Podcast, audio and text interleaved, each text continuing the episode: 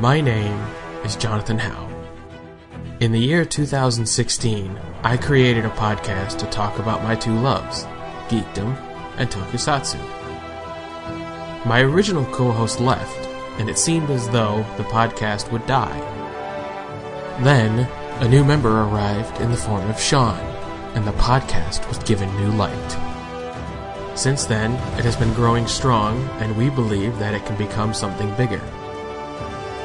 It will become something bigger.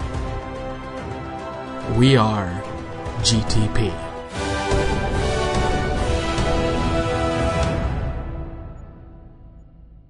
Hello and welcome, new episode, Geekishly Toku Podcast. Uh, I am the first host, John Fu. I'm here with my co-host. Hi, it's the usual dude. That's my name. That's all. No, I'm kidding. It's Sean. You know, you know me. Pineapple Sean. I'm Shattered Sean right now, still. Courtesy of the Oh, Shattered okay. Grid, shattering all my expectations. That's fair. And Tommy. Too soon? I don't think that'll ever be too soon.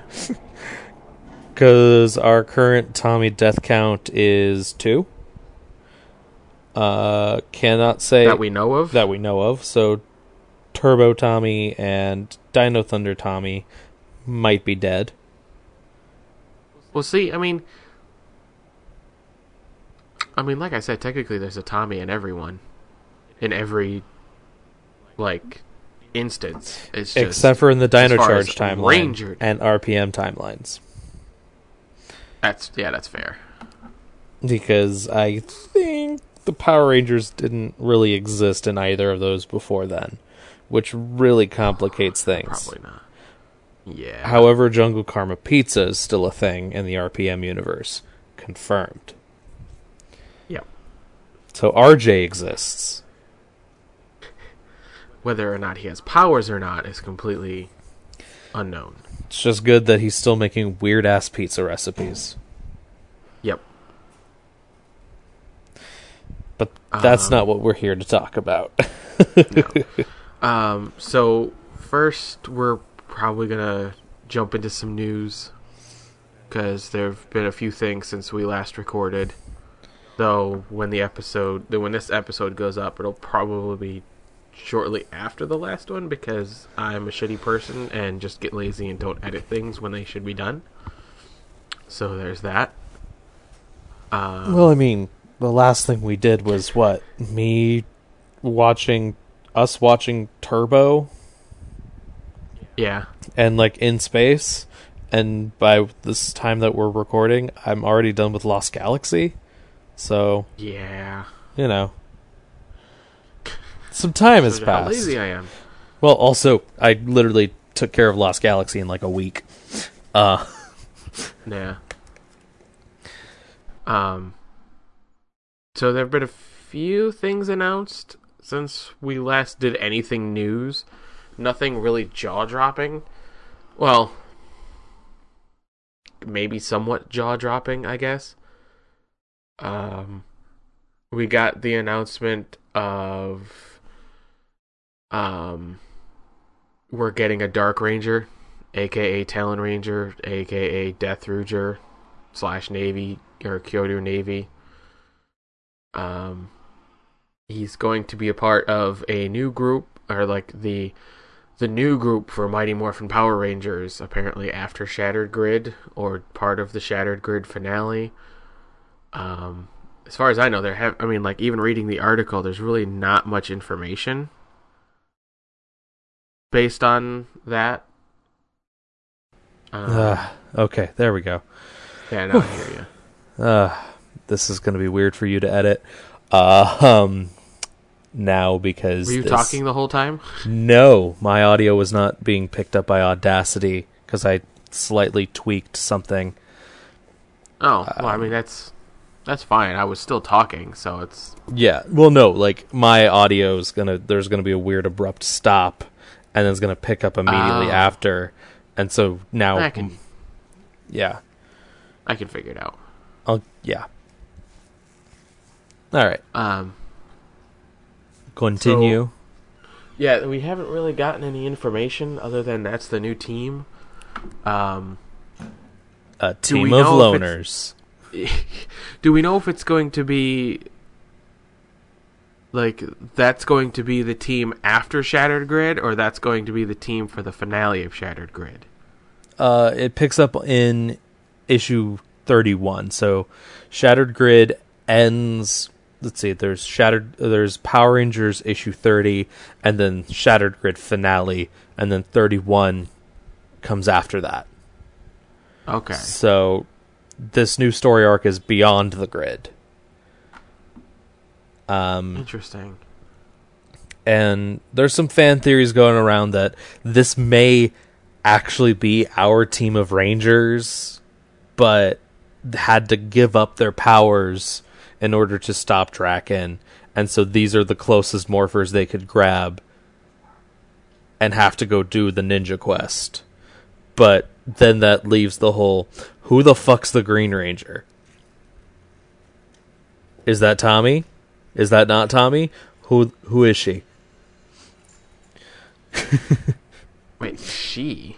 Uh, it's just a joke. It, Oh, like, okay. Oh, who is she? You know. But. Um, Actually, it would it would be interesting. and then And other. the- actually, that do, that does make sense. They are they are all their colors. Red, th- yeah, red, pink, yellow, green, blue, black. the th- the only thing being the problems that come with the Dark Ranger and Yellow Zeo. Those powers are bonded to them. So if anyone else takes the thingy, they can't use the thingy Well, if, unless it's a Ranger key situation. I mean that's also possible. Um, it it would beg the question of does Tanya die? Thus, get the if, if this is you know Jason, Trini, Zach, blah blah blah. Would that mean that the Zeo Yellow is Trini? And the only way she bonded to it is either Tanya gave it up or Tanya died. who knows who like this is two and a half months away at least because this issue's not coming out till september i think i think If- like mid-september because i think shattered grid ends in august. And so i have a feeling that there's going to be well kyle's already going to morphicon. And so chances are shattered grid finale and issue 30 might be given out early or at We- least We do find out information though, apparently, in the next issue of Go Go. That's what uh Parrott said. I would say that the next issue will reveal Go Go number eleven will reveal a lot of information. about the ranger slayer Yeah. yeah Who she is, relationship with Drakkon, and the second part of the remaining parts of the Go Go Shattered Grid part. Why she is who she is. this is only the beginning of her story not the end Yep. Which could maybe mean this isn't the original team and that's actually the Ranger Slayer Kim. Which would mean, you know, that's Andros and Tanya and Mike? Maybe? That's either Mike or the actual legit Magna Defender. And if it is the legit Magna Defender, this is going to be hilarious. It's even more loner than we thought. It would make things even more hilarious. And the only one's identity that we don't know for sure like is really the Dark Ranger. Yeah. Thing is, the Dark Energems only bonded t- to two people, really. And by bonded, I mean created an evil copy of. And that was Zenowing and Heckyl. Yep. And so, given what happens in Dino Charge's finale, Heckyl's in charge of the Energem before Sentai 6 gets destroyed. Which see, then that also brings the question of if Dino Charge. I mean, Dino Charge ten- technically can be split into two timelines. Uh huh. The timeline that have- Earth got sucked into a black hole, and which timeline And- and- A is where the Dino Charge Rangers that are in Shattered Grid are being pulled from. So this is pre finale, Okay. but there still is that post finale continuity that exists within. I'm going to assume within Shattered Grid. Yeah, because I mean, technically speaking, the finale, as you said, the finale of Dino Charge gives you two uh, realities. The one where Earth is in a black hole and either destroyed or wormhole physics, and it ends up somewhere else entirely, or and then the the split off of its own continuity with them going back in time. So and literally throwing Sledge into the sun, yeah, which also raises some questions. Because is Heckyl already in Sledge's ship at that Yeah, point in time?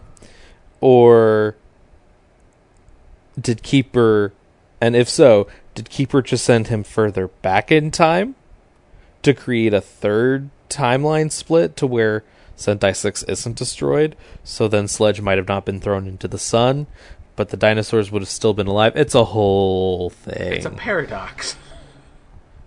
It's Time- a paradox in like the most simplest term. Yeah. And unfortunately, time, at least in this instance, doesn't work like that because Heckyl would have already. Heckyl would have faded from time had he had been on Sledge's ship when it was thrown into Yep. the sun. That's if we do like Back to the Future rules. Or even Doctor Who, like Whovian sort of rules.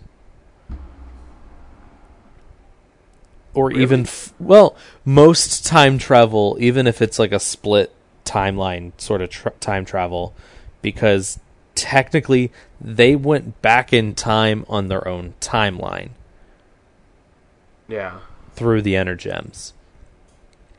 It didn't create a branched timeline until they started fucking with it. So you know, I mean, you can go back in time and do whatever you want, but if you change events, that's you know That Like- splits like it. You, like you could go back in time with a modern day car and drive around and do whatever you want, but the second a Roman sees you and points that out, that changes history. yeah. So I mean, But butterfly effect. yeah. But like how the Flash did it with or Legends of Tomorrow did it um with um the uh the time agents or time they're not time lords, time masters. There we go. Master- Yeah, Time agents are also a Doctor Who thing. Um yeah, it's uh, Torchwood. Yeah. Time Masters. When they, at the very beginning of season one, we saw someone go back in time and kill the previous version of someone who committed a crime, and then we saw him just poof out of existence. Well, yeah, I mean they did that with uh, They did that with Uh, Eobard in Eobard. Yeah, in the Flash. So even though the Flash is time travel. It gets very confusing further and further on in the seasons, and because Barry keeps creating alternate timelines, but then the timeline before it no longer exists because reasons. Um, so anytime Barry creates a new timeline in the Flash, it just erases the old one. Yep. Except for little bits and pieces that get forced and shoved into into it. Ugh, it It- it's- complicates. it complicates it. It's like a fine strainer, where it's Yeah. like you get rid of like ninety nine percent of the old timeline, but that one percent pokes through. The one percent being Eobard still technically having to exist, Now, even though he's erased from time. yep, That becomes a fixed moment. Which is what Dino Charge kind of did, I guess, to an extent. Because the Energems were still bonded with the Rangers, even though they've traveled back in time 65 million years. So the Energems themselves are outside of time and space. yep, So even though the Dark Energem was destroyed in the future, they went back in time and stopped it from being destroyed. Oh shit. I just opened my mind up to Kabuto. Mm-hmm. Okay, so kind of minor spoilers. Um, I don't know what you know about Kabuto at all. Nothing. Literally Okay. nothing. So in in Kabuto, the power up they have is the Hyper Zecter, which you put on the side and it's like a switch thing, and you hyper cast off and blah blah blah. the The whole basis around the story was, um, it was made by the evil people in charge of the corporation Zect, and uh, Kabuto himself, the character, had seen himself show up in this new form with the Hyper Zecter. So he knew he would get it one day. And further down, one of the main bad guys destroys it. Like he throws it in the air and he shoots at it blows it up. Somehow it's destroyed. Mm-hmm. And Tendo, who's Kabuto, stands there and goes, Wait, I get it now. It exists out of time and space. So if I will it, it will be here. And then he just holds up his hand and it poofs into his hand. And everybody's like, What the fuck? How did you do that? And it's like, Well, that's why. Is that when something exists out of time and space, all the normal rules and all the normal laws don't pertain to it. He So just pulled it. out of another timeline, essentially. Yeah, basically. Because Like, it exists in all timelines, even when one of it's destroyed. Exactly. Which is how the whole Dark Energem thing. It it So it's if times complicated. yeah, so so if like Heckyl's there and you know, they need another source of power, theoretically he could just hold out his hand, think about it, want it to happen, and the dark energem appears in his hand. I'm not entirely sure if it completely bonded to him or if it just did its evil thing because it did create Doomwing off of Zenowing while he was already bonded to the Silver Energem. So it just gave me another thought that the what the Rangers did when they destroyed it could have had a rippling effect to cause the Dark Energem to slightly change. In the sense that it doesn't do what it initially did anymore. Drug.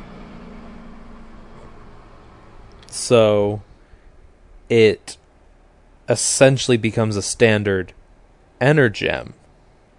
But it's still called the Dark Energem because that at one point held essentially the concept of all the darkness in the universe.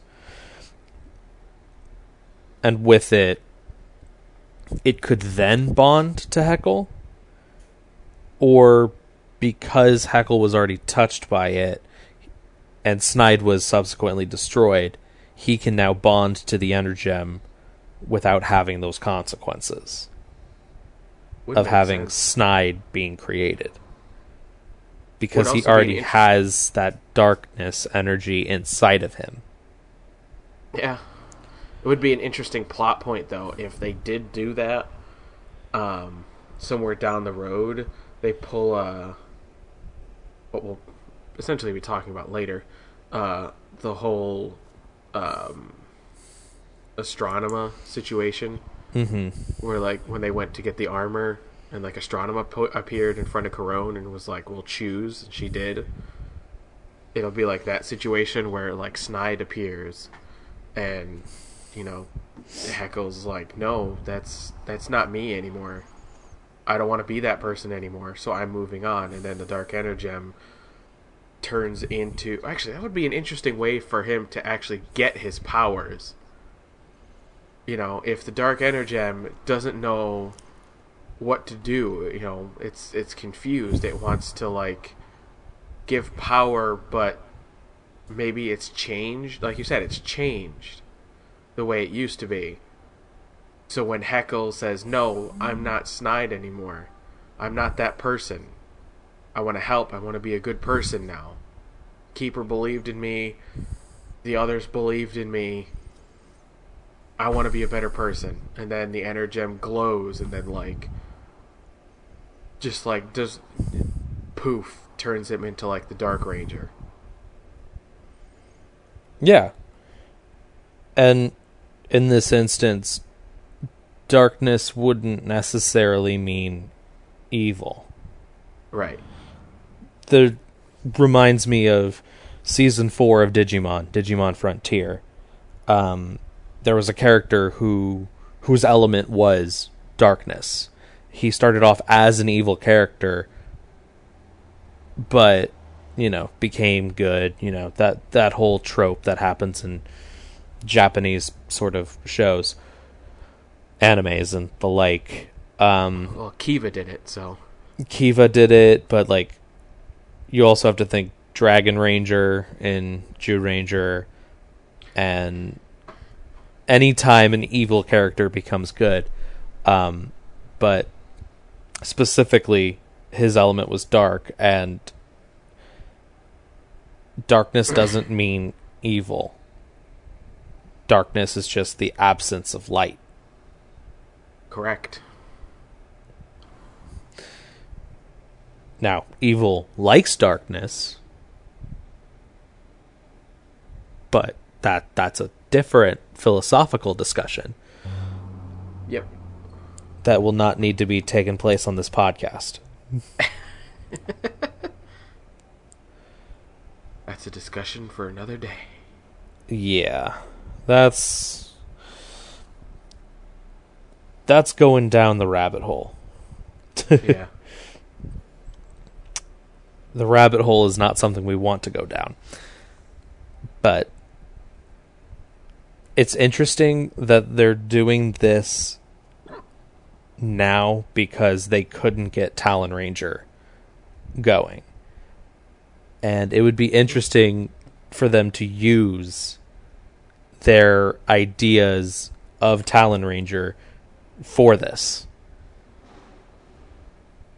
And while yes, the name is kind of silly, you have to think of it like this. The other energems are colored. Their names are colors.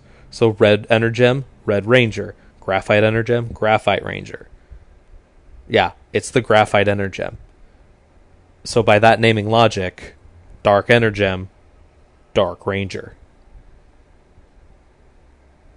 For for me, like I get that. That that's a very sound logic, and I, I, I'll stand beside it. But Power Rangers has this thing of making names that make no sense, a la Megaforce and Super Megaforce. like, they sound like names their eight year old child came up with. Like, what would you name this character? The Dark Ranger! Perfect. We're doing it, you know? Like, it, it, it, it makes it seem like they don't put effort. They just, like, put names on a dartboard, di- a dartboard and just throw a dart and be like, that's good enough. Let's just go with that. Yeah, and I get that. You just have to think of it like they sort of missed out on the chance to use this ranger when they had the ideas for it. I'm pretty sure they did have the movie like the licenses for the movie for this because why the fuck wouldn't they? Yeah. Well, because did, I mean, technically, well, he also Well- appeared in one episode, if I'm not mistaken. no. Or no, Death Ryuger No. was movie, and Death Ranger was movie only. The Navy Ranger was in the 100 Years After only.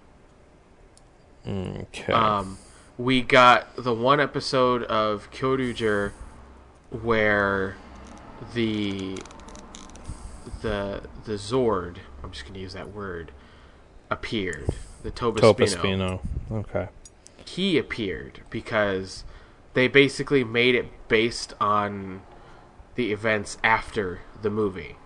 So like D, the the the Debos, the evil dude who transformed into Death Ryuger, was in that episode. Thus, why they have the ability to use that monster suit for the show, because he did appear in the show. And that's why they can use the Zord, because the Zord appeared in the show. But Death Ryuger didn't appear at all. There was no mention of a ranger connected to Tobaspino because in show they just fucking created the Zord because apparently they can just do that. okay, makes sense. But why, why even have that name in the Morpher if they don't, if they didn't have the rights to it? They should have done Who knows? had if they had done their research correctly, they would have known that that suit was movie only, and thus would have had to pay a little extra. And while it's not a crossover, because they were not planning on doing any crossover stuff, now, I mean, it's entirely possible that they could, but why would they? Um, Well, I'm hoping with Hasbro being in charge now, we get them we will back. get crossovers. I think we'll have one more one more team of no crossovers because this particular season is so out of place chron- chronologically speaking Oh yeah, because you have a Megaforce crossover and a Dino Dino Charge cross like Super Megaforce and Dino Charge crossovers yep. which And technically the Dino Charge crossover, if they use the footage, was just mainly a Kyoto. It was a Kyoryuger movie with Go Buster thrown in. That's basically what it was. and it wouldn't make sense to do it bec- then because it's not even the current team. So let's see. Yeah. By this time, the Dino Charge range, like the fans, the kids that were huge fans of Dino Charge, might have already grown out of the series. So you would only have what the adult fans really watching it, and that's not what they're trying to. While they are trying to cater to that base, they also need to cater to the target demographic of the show at the same time Yep. which And, is why uh, the comic exists because the comic exists for us. Yep. Um, So stop whining, you sons of bitches. like that that's the predicament that's in my head like i sit here like i want more you know i want better storylines i want more intense storylines less plot holes better characters blah blah blah but it's not it's not in my demographic so it's sort of like i want all of these things but it's not catered to me Here's the comic book. yeah basically and then Literally. hopefully down the hopefully down the line, here's your movie. So, hopefully that's a thing. They said that's going to be a thing. Just when is the question? Yeah. Because we get we have Mighty Morphin Power Rangers, Go Go Power Rangers, Justice League versus Power Rangers, and MMPR Pink, as well as the 2017 movie, the Aftershock comic book, Soul of the Dragon, and anything else Hasbro will churn out outside of the show. Per- like personally, like if I could have any specific thing, I would love a series for Netflix from Hasbro on Power Rangers that is more like more towards us than kids. Like you can still have your the show, have the main show, have that be like that's your main push. But then do like it doesn't even have to be like a crazy long series. Give us a mini series or something on Netflix so we can have something visual to watch and listen to. Hang on. Thank you. Uh so yeah. I that's that's what I want something I can not just go, oh hey look, he punched someone. I want to I want to see the punch. I want to see all of that rather than just reading it. I don't know if that makes sense. Oh, it does. Um, Like- but Toei, Yeah. you got to think of Toei. God damn it, people. Hang on. Keep talking. Toei won't let an animated series really happen. So the thing is, we would have to get creative and basically create a new team, essentially. I mean, Hyperforce animated is a hundred percent a thing that could happen because those suits are not tied to Toei only exception is the conceit of Hyperforce being going back to these other eras and visiting these other rangers. So Which you can't animate feel- those suits, and so that's game over. Yeah. Um. I, I kind of like. There's part of me that doesn't like Toei for that. I'm not gonna lie. Like, you don't want to animate things, but then when anybody else is like, "Hey, we'll do it," you're like, "No, that's not what we want," and it's like, but it's money. Like how how how can you just turn away money like that just because it's not your company that does the animation? Yeah. It just doesn't make any sense. well, Like you allowed comics. It was a huge hit. They've sold how many different comics? If you made a cartoon based on this, do you realize how much money you can make on that? yeah, and I mean, technically, animation can be slightly cheaper than Oh yeah.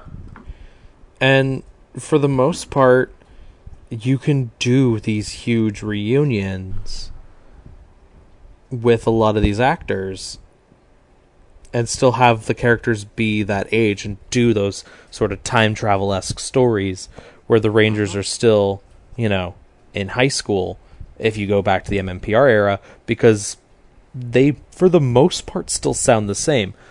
You run into problems when it comes to stuff like Thuy Trang and um, Ricardo Medina because they're essentially permanently unavailable. Um, in different ways. essentially, Um, or I if mean- you're um, or if you're what's his face from Overdrive, oh yeah, because no one wants you. Buckwad. Um, I mean, at that point, technically there were two people that played Trini. You had Thuy Trang and Aubrey Dubois. Yeah, you'd have to go back to the pilot continuity for that, and Well, not necessarily. Because, I mean, if you sat down and you talked with everybody, it was like, this is what we want to do. We know you guys. You loved Thuy. We all did. We want to do this. And it basically is like, we want to ask for your blessing to do this use like it would ha- it would have to be this huge discussion. Like you'd have to talk with Aubrey, you'd have to talk with the original cast about basically using the image of Thuy Trang, but then the voice of Aubrey Dubois. And there may be people that weren't compl- I wouldn't be completely happy with that, but I feel like it would be kind of in my head. It would be like what's the word? Um, best Like, case in mem- scenario. in in memory of both, like giving Aubrey Dubois the ability to play Trini more than just the pilot episode, hmm but then s- still paying homage to Thuy Trang. So Yeah. That that's the idea I like. Whether or not they would go that route would be completely up to them and up to the you know original Mighty Morphin cast if they'd be okay with it. Or, or, here's my alternative. Say fuck it. Get a whole new cast of characters, cast of actors to voice these characters, and I set mean, it that- in and set it in the boom continuity. I mean that would work too. Boom, because these characters at least have not been drawn like their TV show counterparts. They have an aspects like certain not- certain artists, but the main artists for these series haven't really. I mean, Yeah. if you take a look at Billy and Go Go, he doesn't look like David Yost. Now Billy's dad does, but that that's a different story. that's just weird. that's Everybody's just car- everybody's cartoonish. Wait, David Yost, why is that so realistic? That's weird. yeah. Um but you can totally do that. It's 100% acceptable to do that because it Here's the thing that some of these people don't understand. And it's the same problem the internet is having with Star Wars nerds about The Last Jedi. Just because this thing exists doesn't erase what came before. Oh, I mean, it's it's the same argument people have with um, the Avatar movie, Avatar: The Last Airbender movie. You know, Yeah. people are like, "This ruins the franchise." No, it doesn't. Now it don't ruins like the, the movie, movie- franchise for sure. Like, if if you don't like the movie, don't watch it. You've got how many hours of the cartoon? One of the best cartoons probably ever on like United States television. You have literally seven seasons worth of content between Yeah. Avatar and Korra, plus you've got comics and graphic novels, Yep. as as well as potential. I think actual novels too. I'm not sure, I don't. I have no idea. but But looks like my that- iPad's working. So Oh, that's good. Um, but yeah, I mean, we have so much content for Power Rangers right now that like before the comics, before the movie, and all that stuff, It's just all we have is the show, and it's And the shitty comics. finest. and the shitty comics that came along with it. Uh, Look, the Turbo Beetleborg team up comic was actually interesting.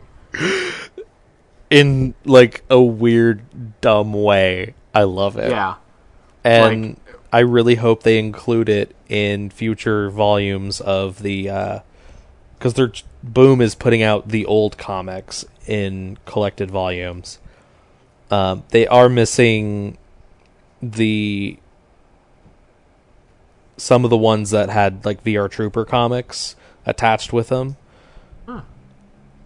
Um, but it would be interesting to get those to get that specific story because of just how absurd it is. yeah. I don't think I've read them. No, actually, I take it back. I know I haven't. Well, you can't really find them anywhere. Your That's fair. only introduction to it is because of Linkara yeah, and random pictures I'll send you of the uh, the abomination of their robots combined into one. I, uh, like the the Beetleborg Turbo that I've seen. Mhm. It was the VR Troopers one I haven't. Oh yeah. Um I don't think anyone's really talked about them. But um trying to think of what else to talk about here, but Toei just needs to get its act together and just either have the animation team that they have work on something like this and make something great out of it or let someone else do it. Yeah, because if you think about it- Voltron has been killing it Oh yeah, I I watched the latest season and I still haven't watched anything beyond season one. oh, it's so good. It's so good. And I'm going to do a full series rewatch once I get a chance. They did. Uh, it, it doesn't spoil anything, so I want. I kind of want to just like briefly talk about it. They they did one episode in the new season called um, shoot, what was it called? Of something in mana. Mm-hmm. Monsters in Mana. And it was essentially them sitting down and playing D and D. Which is And always a great episode of television, by the way. Yeah, Shiro wanted to be nothing but a paladin. Of course. Like, like he died a couple times during it, and then he's just like, "No, I'm back, and I'm a paladin," and everybody's like, "Oh my god!" he keeps rolling paladins. Good lord. Basically, like, like he died once as Shiro the paladin, and then he's like, "I'm back as Biro, Shiro's twin brother." Ugh. It was so good, and ah, I love those type of episodes. But Yeah. yeah, you sh- Voltron's so good. If we got a Power Rangers show, animated show like Voltron, I could die happy. No, not not entirely. Until we get some sort of massive crossover in a movie type scenario, then I can die happy. there you like, go. like I like I I don't want to keep talking about it because but, but like Hasbro taking over has filled my head with so many possibilities. Like the possibility of them getting movie rights, of getting rights to other toku like uh, the Space Sheriff or Kamen Rider or like the B Fighter Kabuto so we can get like a Beetleborgs Redux and then crossovers galore like an American version of the Super Hero Taisen movies. like my brain is just working in overdrive, not in Operation Overdrive because that was shit, just in overdrive. Oh, And Jack I just I want oh, want Jack all of these Specifics does the toys for Voltron. like, Mm. well, yeah, and then the show is done by DreamWorks. DreamWorks. Yeah, I was hoping Hasbro accidentally did Voltron as the toys, because then you know, Voltron Power Rangers crossover. essentially. But looks like it's just Ah. Jakks Pacific. and I feel like it's my own head that's going to get me into a lot, not a lot of trouble, but it's going to make me disappointed Mm. because I'm coming up with all of these theories of what they could possibly do now, and then Hasbro is going to be like, "We're not going to do this. We're not going to do that. We're not going to do this," and then I'm just like, "Well." Now No, I'm disappointed. Playmates Toys does Voltron Legendary Defender. My bad. Wow, really? Um, you can find these products at these retailers, and the first one's Toys R Us. No, you can't. No, you can't find it at Toys R Us. I mean, maybe for like the next couple days No, literally all of them are scheduled to close after today. after Today- today. Really? I think today is the last day. I thought it was Thursday or Friday. No. Huh. At least mine is shutting down after tomorrow after tonight. Well, well, I know because they also made a specific, like, um, proclamation to be like, all stores will be shut down this day. This will Yeah. be the last day any Toys R Us is open. And they're only accepting credit cards. Really? No mm-hmm. cash? No cash, no checks, no debit cards, just credit cards. Oh, ch- wow! Really? Not even debit cards? Mm-mm. Wow, that's insane. Yeah.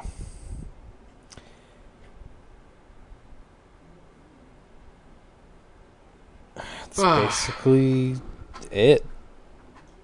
Yep. That's. I mean, that's news unless we're talking and then just randomly news pops up. Which, Well, if it does, it's the perfect time. It's just most of the time it's not until after. Yeah. I'm looking right now. Um, Hold on. Is the anniversary issue a number one, or is it just a special? um, with these annuals and specials, they're always listed as number ones, just because that's how the comic is- industry works. So the Oh. Shattered Grid finale is Shattered Grid finale number one, and the 2016 So- annual, 2017 annual, number one. That's Yeah. weird.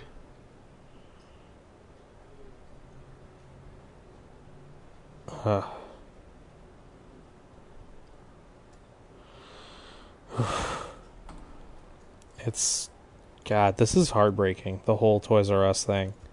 Yeah.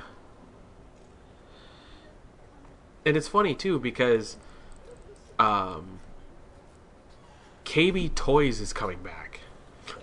Yeah, they're trying to make. like- they're trying to arrange a comeback Yeah. this year. And it's like Toys R Us, the biggest American outlet for toys, is going under.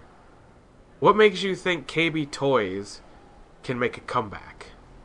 Like, in my area, KB Toys had a store in the mall that really was not that big. It was decent sized, but not that you know, it was it was a slightly larger than like a hot topic.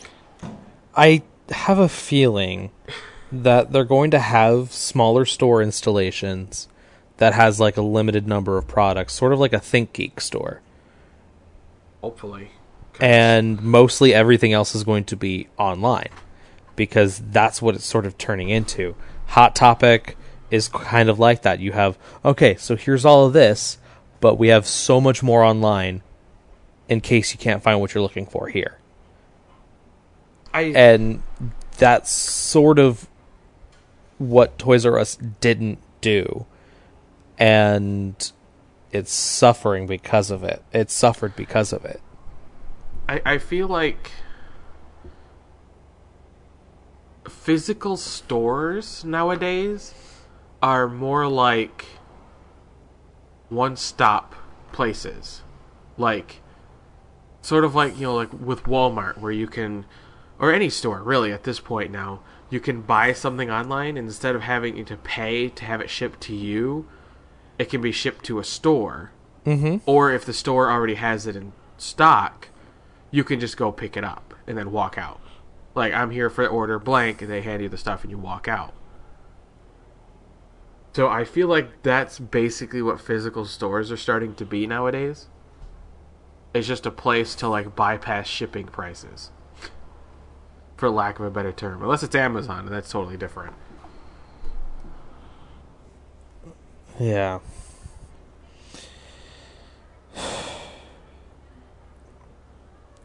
And Hot Topic you can ship to store for free. Target you can ship to store for free. Like that's sort of what it needed to come down to. And allegedly, former Toys R Us CEO has been seeking out various investment groups in order to secure funding for a potential reboot of Toys R Us. Because Toys R Us as a whole isn't gone because Toys R Us Canada still exists and will continue to exist because they got bought and were allowed to continue on. Toys R Us Australia gone. So if you didn't get your wet star or your sponge star for Ninja Steel, good luck finding those ridiculously stupid stars. God, I, s- I follow a guy on YouTube who does r- uh, reviews Mm-hmm. for for like Sentai and Kamen Rider, some Ultraman toys, and he did a review of the the sword and the Spin Star Changer thing from Ninja Steel. And just see, and then he compares them to the Nin- Ninja stuff, and I'm like, I'm just embarrassed for Bandai at how shitty of a product they can put out. It's so bad. Like you compare the sizes, the quality of products was that were used to create these toys. Oh, The amount like of playability. two days left. Oh, two days? Yeah, so I was right. Friday. Um, like, I just, I have like I have secondhand embarrassment, and I just, I can't wait for Hasbro to take over so we can get decent toys. Toys I may actually want to buy because they look good and may have more playability than just put in thing, spin, and ooh sound effect. Like it's it's barely a step above uh, bootleg toys, where like you spin it and it goes hoo ha hoo ha. Or, you know, a Lost Galaxy toy that doesn't say, let's rock it. That happened. Mm-hmm. The Lost Galaxy um, figures, they had buttons on the back. And the Red Ranger said, let's rock it like Andros and sounded nothing like Leo. Wow. That's sad. Yeah. Also, Th- those were 12 those pack were abs. Bandai. Yup. God, I mean, I shouldn't be too surprised because this comes from the same batch of people who put like the samurai theme into Megaforce, and I think at one point put the Megaforce theme into an episode of Dino Charge, and it's like y'all got to get your shit together because you keep fucking up royally, and then when everybody says anything bad about you, you don't say anything else. You just let it go. Have some accountability here because you don't have any right now. You just put out a shit product and expect everybody to just let it into their brains and just not question anything. But luckily, those idiots aren't in charge of anything anymore. Yeah. I just really hope the ones who really cared about the series and franchise are able to still participate and even because the thing is they'd have to uproot their lives and move all the way to freaking Connecticut if they wanted to work for Hasbro. If Hasbro was smart enough, they would just have they would just reopen MMPR Productions and then have uh, you know the people they need in California cuz guess what? California's closer to New Zealand than Connecticut is. Yep. And at least hire the staff that really cared about the franchise and tried to make it the best they could. Because I feel like Bandai started to go downhill once Greg left. And if you listen to the Toku uh, Talking Toku interview with him, it sounds like everyone is aware of that because there was a quality shift. With Dino Charge, we got awesome original Zords. Ninja Steel, in order to get those auxiliary Zords, you have to buy a fully repainted Megazord, minus red. And you could even see it with the legacy figures. I mean, take a look at the Zeo Rangers. Not even just Zeo Gold, but all six of them. There's no gold paint whatsoever. Except for like a tiny, tiny bit. And all of that went on to the Dino Thunder Rangers. Yep. And it's. I feel I feel like a broken record just saying like we got so much shit. Hopefully Hasbro's better. And hopefully Psycho Silver is actually silver and not Psycho White. Because it's a con exclusive. Yeah. Which means the quality should be better. Quality will be better because people are shelling out 50 bucks or so for it because the legacy gold ranger communicator was gold was actual gold the gold ranger zeonizer will probably be gold the power staff for the most part was gold so though the role play toys and role play items are fine. Those are probably the best thing that Bandai's done in recent years. It's the figures that are always having these problems. And Bandai literally has three chances to make this up. They have, well, four. They have the last little bit of the Ninja Steel line and the retail legacy line if they even finish it. They have San Diego Comic Con, Psycho Green, like uh, and Psycho Silver, which each are their own thing because they're probably not going to screw up Green because there's no metallic paint on him.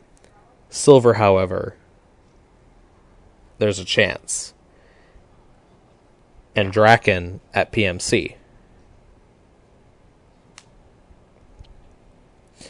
And I think if they screw up Draken, there will be riots in the streets of Anaheim. and they will march down they will march from the Anaheim Convention Center to the Bandai Namco HQ that is in Cypress, I believe. Because I mean, or they'll just call a bunch of Ubers and go over there and start rioting over there because their offices are literally in the same county as Power Morphicon is. Maybe like a 20 minute drive with traffic. I've driven by their offices a handful of times. So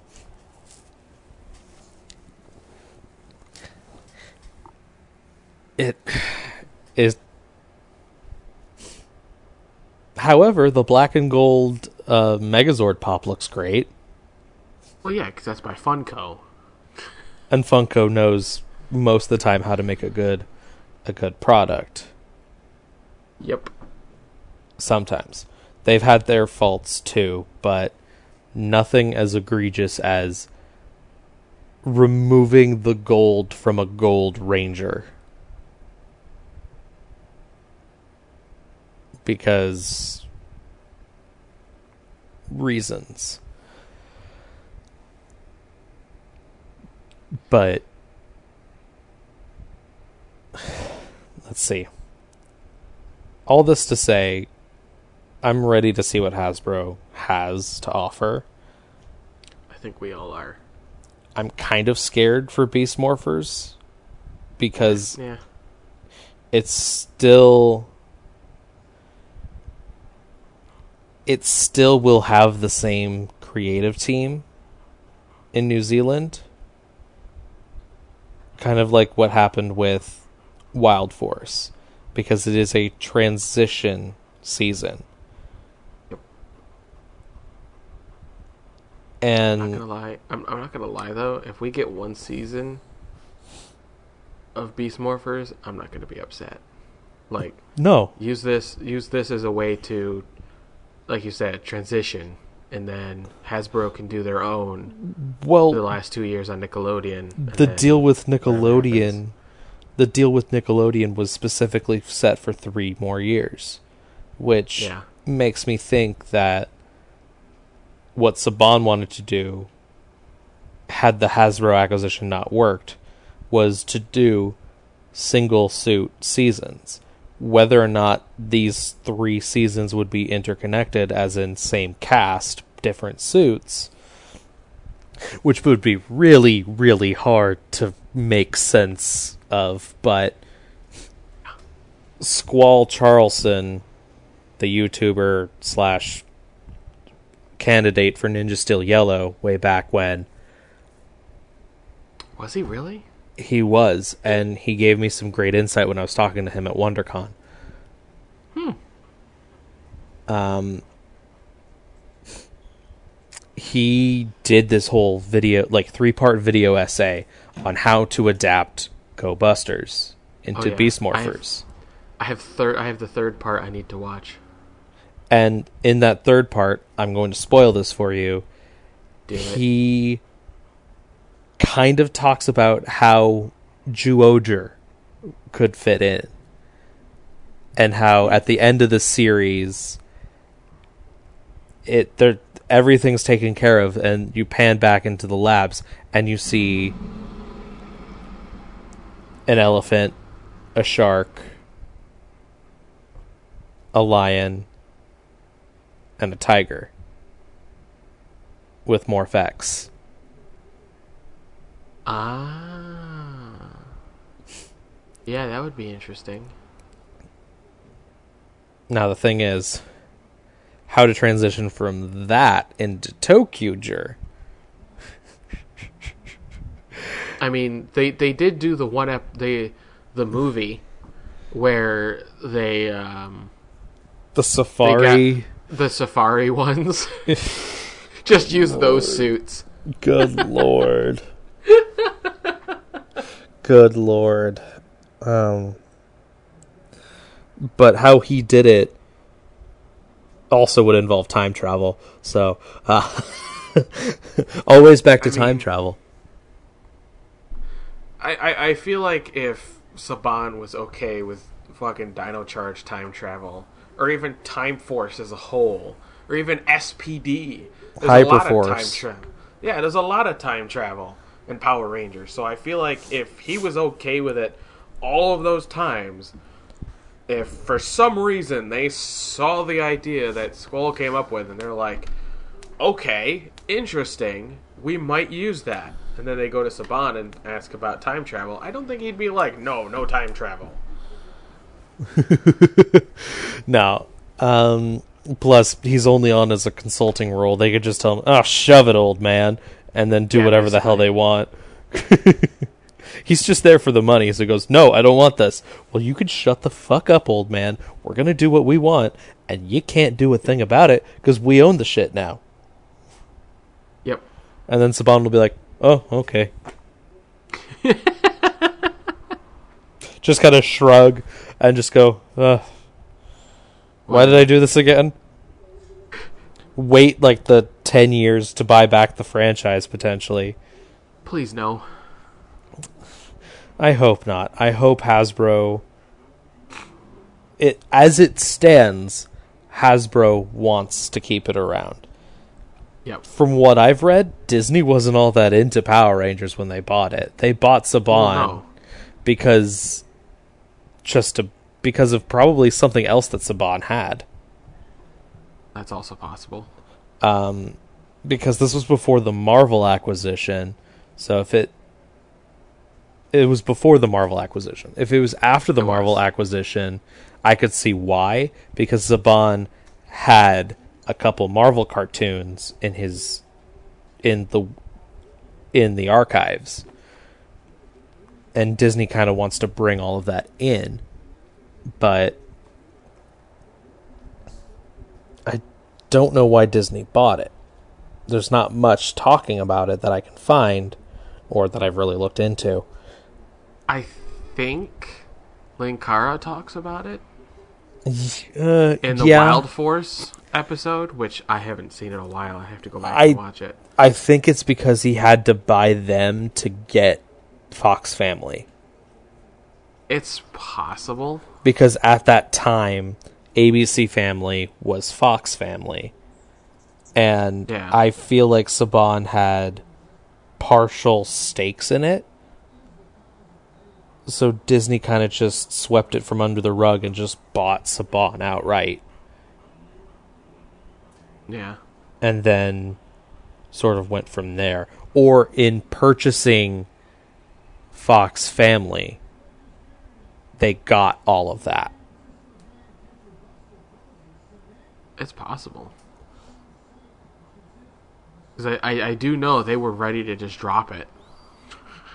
Like they, they were they were completely content in Time Force being the last season, or even Wild Force being the last season. I think is what they wanted, and then afterwards nothing was going to happen.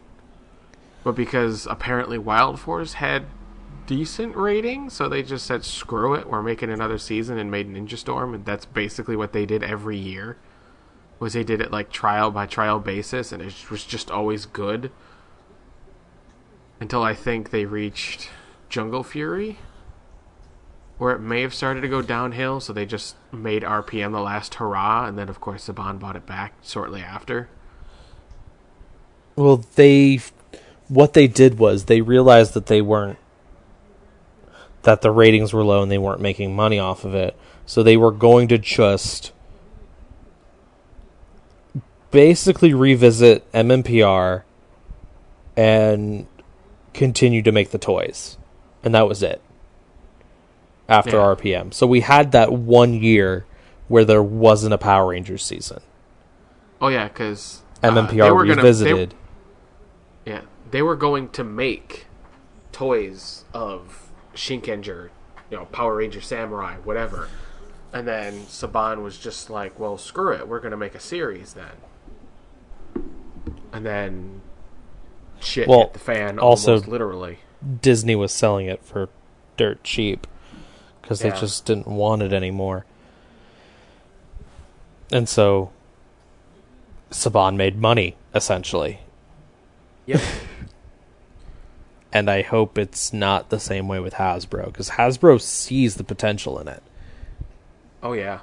And considering the the properties they already have, they're gonna do amaze balls things with it. Oh yeah. So my hope is that things are good. I'm still skeptical because we have no information other than hey, beast morphers. I'm skeptically I'm skeptically optimistic. Perfect. That's actually the best way to put it. It's really the only way I could put it.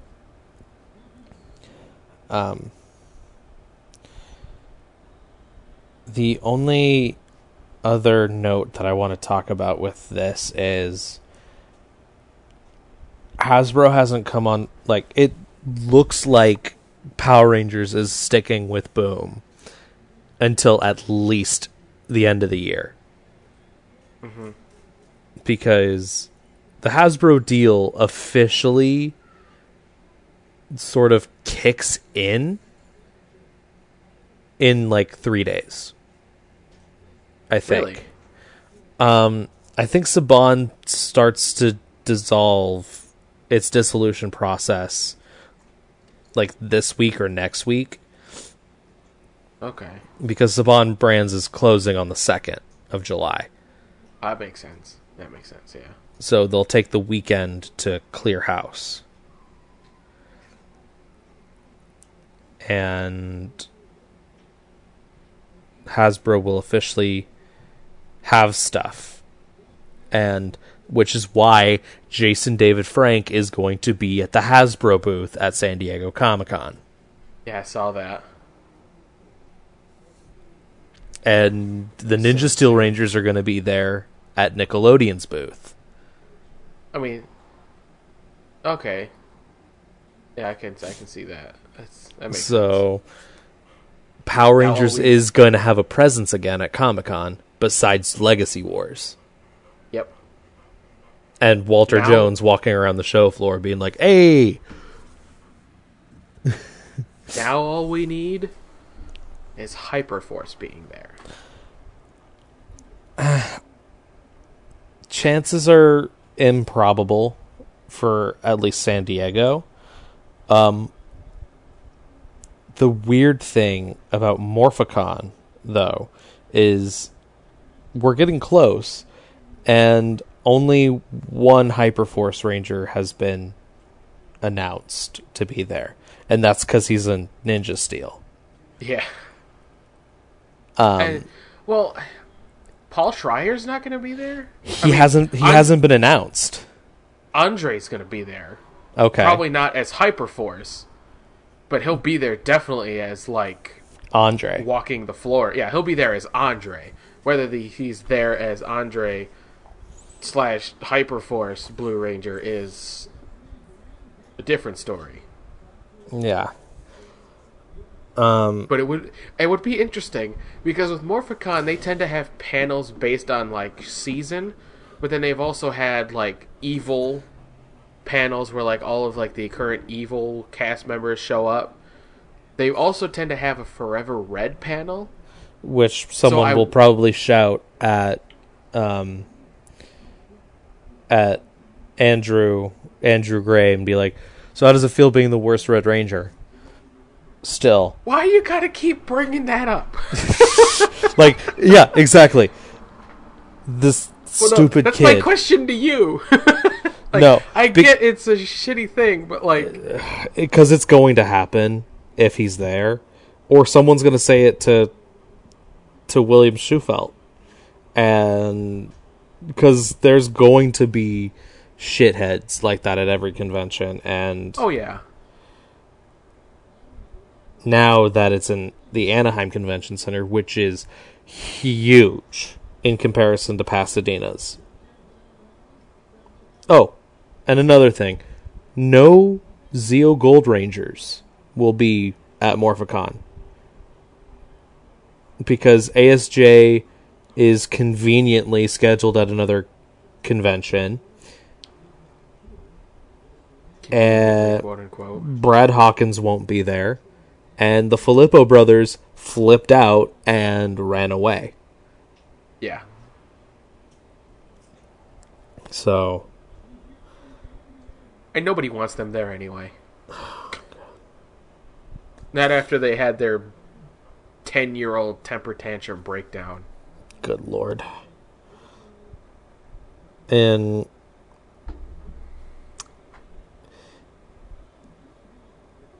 also looks like David Yost might not be at Morphicon either. He was announced probably early on, but I think something came up because there's been no talk about it. So, in terms of having a full MMPR reunion,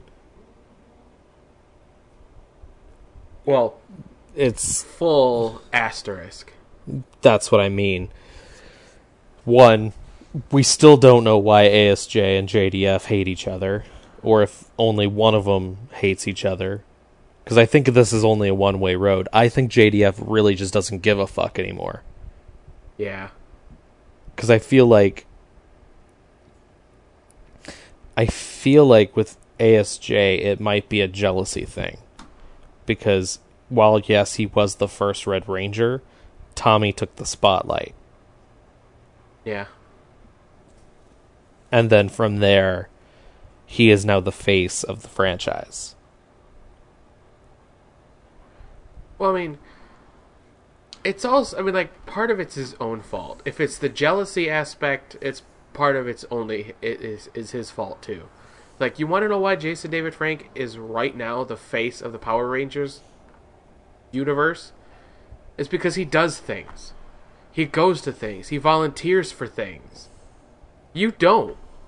You expect to be invited to things. You expect to be paid handsomely for things. And then you sell bootleg toys on your website. Correct. Um, you buy out stocks of toys, put them on your own websites for even more expensive prices, and then you don't understand why people don't want to see you. I don't get it. You know, it's like I've said this before. JDF and ASJ have done complete flip flops. ASJ was like the face of the franchise for a lot of people for a little while because JDF was in his douchebag form. He was body slamming diaper changing tables.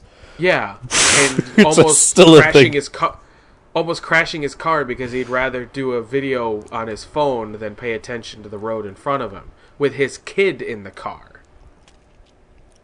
And now you've got ASJ being the complete douchebag he is with the whole bootlegs and buying up stocks and hiking prices and all that bullshit. But then you've also got JDF on Hyperforce and being actually a decent person. Yeah. And- And, I recently refollowed him on social media because I haven't, at least not He- yet anyway. Mostly just, well, no, I did actually. I take that back. I did with my secondary one. he because he's serving as an inspiration again, like a Yeah. motivation coach. Cuz he's not I- I really ca- he's not really I- out I- there for the money. Yeah. I, I kind of feel like it's also thanks to the comics because how many times have I've complained about it, you've complained about it, a lot of people have complained about it. Bandai and Saban were balls deep in Tommy. We want everything Tommy from toys, memorabilia, exclusives, everything needs to be Tommy. 24 karat morpher at New York Comic Con, Yeah. the And then communicator, the yeah. Like we we're done. We don't want Tommy anymore. This is it. You keep giving us the same crap over and over and over again, and we don't want it anymore. And then the In comics comes the roll around and be like, we're going to focus on Tommy. And everybody was like, come on. But then they did what they did, and everybody's like, fuck. This, dude, this, this is. You're focusing on Tommy, but this is a whole different route. This isn't your cookie cutter, we're going to talk about Tommy thing. This is blowing it out of the water. And yeah, And- while the comics do folk like have a more focal point on Tommy, at least in the mainline book, it still has enough room to give these other characters breathing space and characterizations and personalities. And also, if you don't like Tommy, go read Go-Go. He ain't anywhere near Yet. well, by the time the thing is, Go-Go is going to have to end before Green with Evil. Because at that point, then it has caught up to MMPR. I mean, that's fair. I mean, it it depends what they do with it because you know, like you, and I think I saw somebody else state that some people think that the Go Go universe is Drakkon's universe. So if that's true, and by the time we reach the end of Go Go, you see basically the behind the scenes of how uh, Tommy becomes Drakkon. I mean, we know how it happened, but like, rather than just like exposition, we actually see it happen. And then like he becomes Drakkon, and then like that's where Go Go ends. Yeah. So I I could see them doing that, especially now with Hasbro owning it, and the maybe the slight inkling of instead of Boom Comics they go to IDW. I. The thing is, if they shift to IDW, the story's not going to carry over. It's going to be something new. Oh It- yeah, that, that's what I'm that's why I'm saying it would Like- be an interesting way to end off Go-Go by making it Drakkon's world and Drakkon Yeah. becoming a thing, and then just like continues in Mighty Morphin Power Rangers issue one or something. the thing is, I don't think Hasbro is going to shift it over to IDW. Yeah, they have a deal in place with them, but if they they- they know that there's going to be a backlash, a huge backlash. Well, there's already been kind of a small backlash because of them getting rid of Kyle. Yeah, but this th- Kyle's gonna go do his own thing. Like he has written by the time he finishes Shattered Grid, he will have written 32 issues of the comic on top of a story for the annual and a couple other things. While he is going to do Soul of the Dragon, he is putting this he's putting this universe he's putting someone in charge who kind of knows what she's doing. Because while the biggest thing she's written in the past couple of years is DC Bombshell Girls, and people are saying she's going to have an agenda and blah blah blah. This was also sudden. Why are they firing Kyle? They're not firing Kyle. Kyle has done his story. This has always been his thing. And that's the thing about comics itself. Usually writers will stay on until the they uh, conclude a story arc. And this is a story arc that's like 30 something issues in the making. And Ryan's not done yet with Go Go. Because he.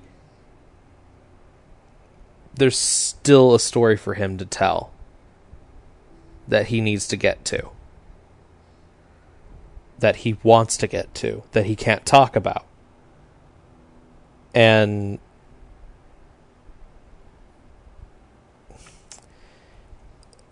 it's hard to really talk about it without having to deal with the SJW nature of people's complaints. And my only real response is if you guys don't want Power Rangers to turn into this SJW thing, where the fuck have you been the last 25 years?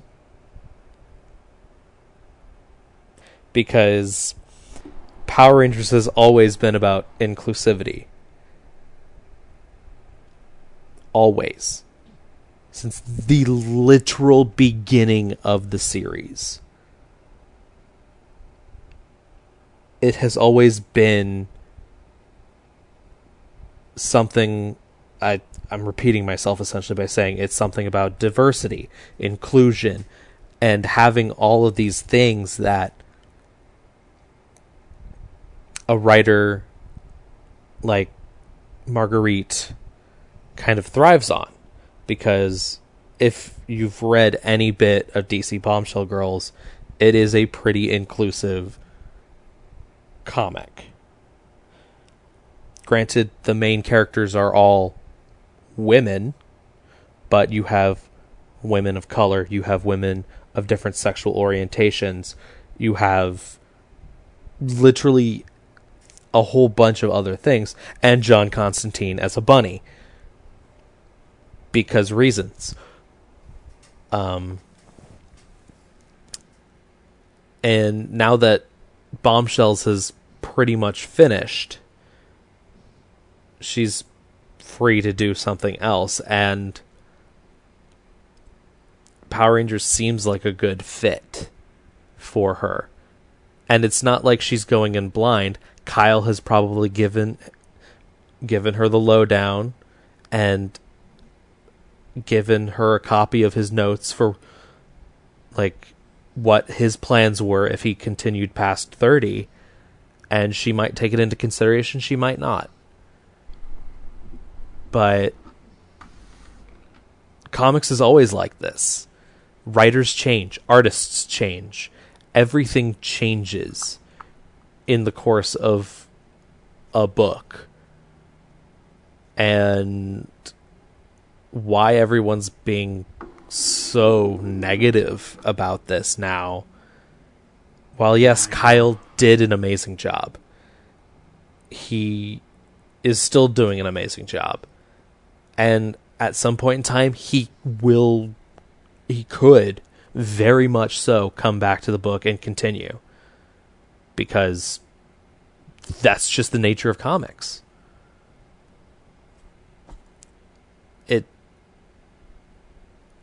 The characterizations yeah. will mostly stay the same because doing doing the opposite would create an opposite effect. It's not like the second she takes over, Trini's going to become a man or something like that if that's what if that's something she wants to explore, it's not going to happen immediately. It's going to happen over the course of her time as a writer. But it's not going to be like the second you open issue 31, you're going to see Jason be Jason making out with Billy. I've always loved you, Billy. Yeah, you're not going to see that the second you open the book. As much as some people would love to see that, that's oh, yeah. just that's just not how these things work. Because these people are writers. These people have done it's not like she's a new writer who hasn't written a single comic book in her life before and doesn't know how to write a comic. She yep. has written stories. And stories have a certain flow. You don't open a story or even a story arc with something completely out of left field unless you know that's unless it's something like you know the death of Tommy and having the funeral literally the next issue but that's because that's part of the story. if you think of it as each issue of a comic as a sort of collection of scenes of an overall narrative or chapters of a book, you can have that next chapter open with something dramatic, but you can't start off a book like you couldn't example open up Harry Potter and the first page it's like Voldemort and Harry Potter are making out Yeah. in the first line and you're like how the fuck did we get here because while it is continuing the title it's going to be a new story imagine the Shattered Grid finale being the epilogue to what I can call Power Rangers colon Shattered Grid. Yeah. And that's from issue 0 to 30.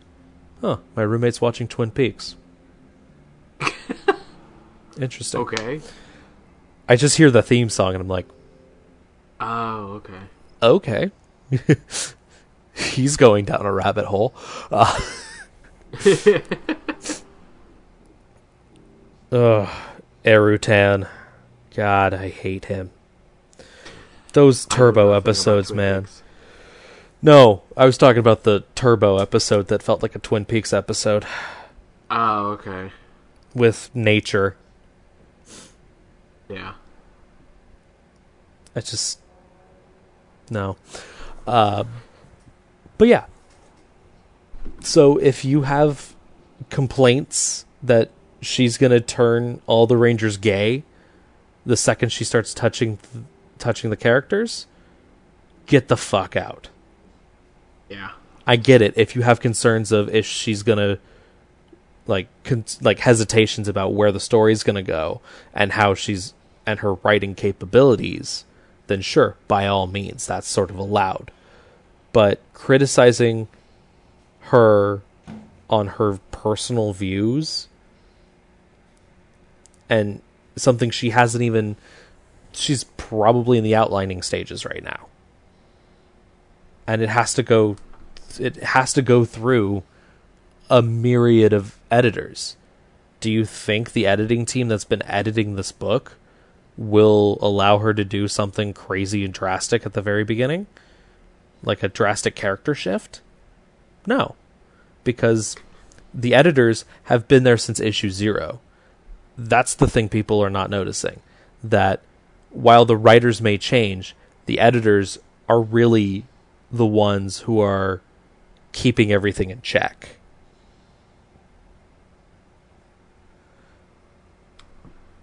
Yeah. but that that's So- kind of my piece that- on that Yeah, that that basically puts to rest the like episode, you know, issue 1 page, you know, page 1 you see Kimberly yell at Tommy, "I never loved you anyway," and then goes into the arms of Trini and makes out.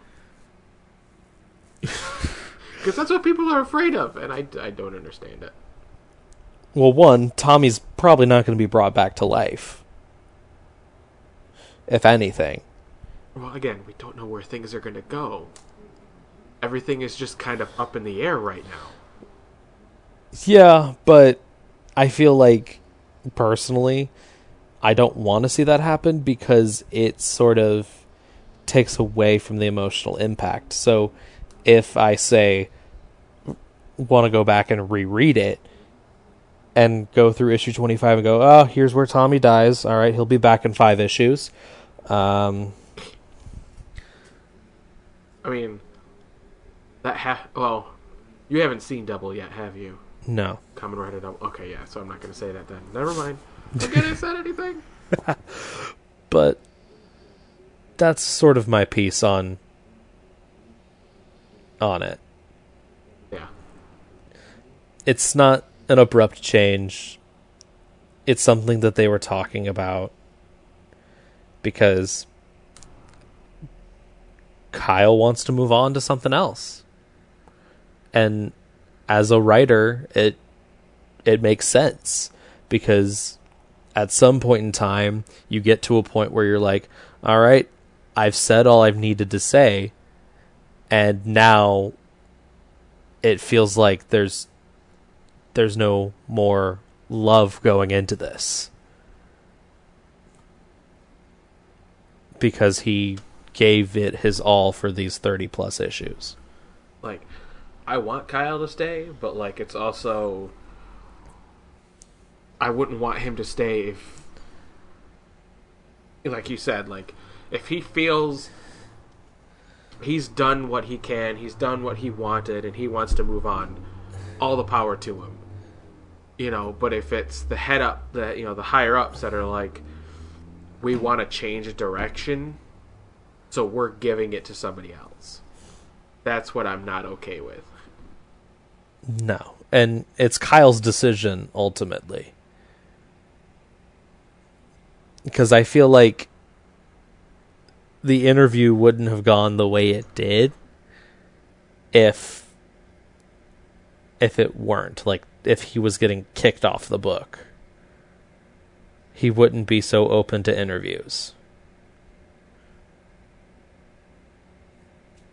I don't know. He or are you talking interviews like to Ranger comicbook.com Danger? no Oh, like okay. comicbook.com and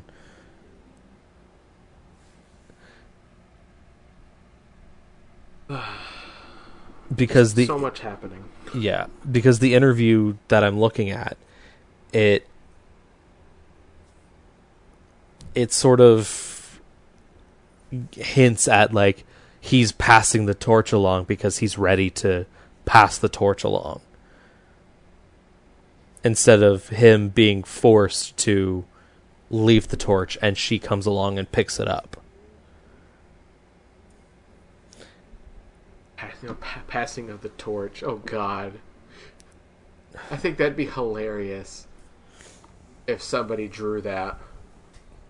Kyle standing in front, you know, in a room with a giant rock in front of him. Which still have no idea how that even got there. Yeah. Well, no, because then you could bring back the whole thing of like, well, they didn't need a giant sword to do it. Hmm. Yeah.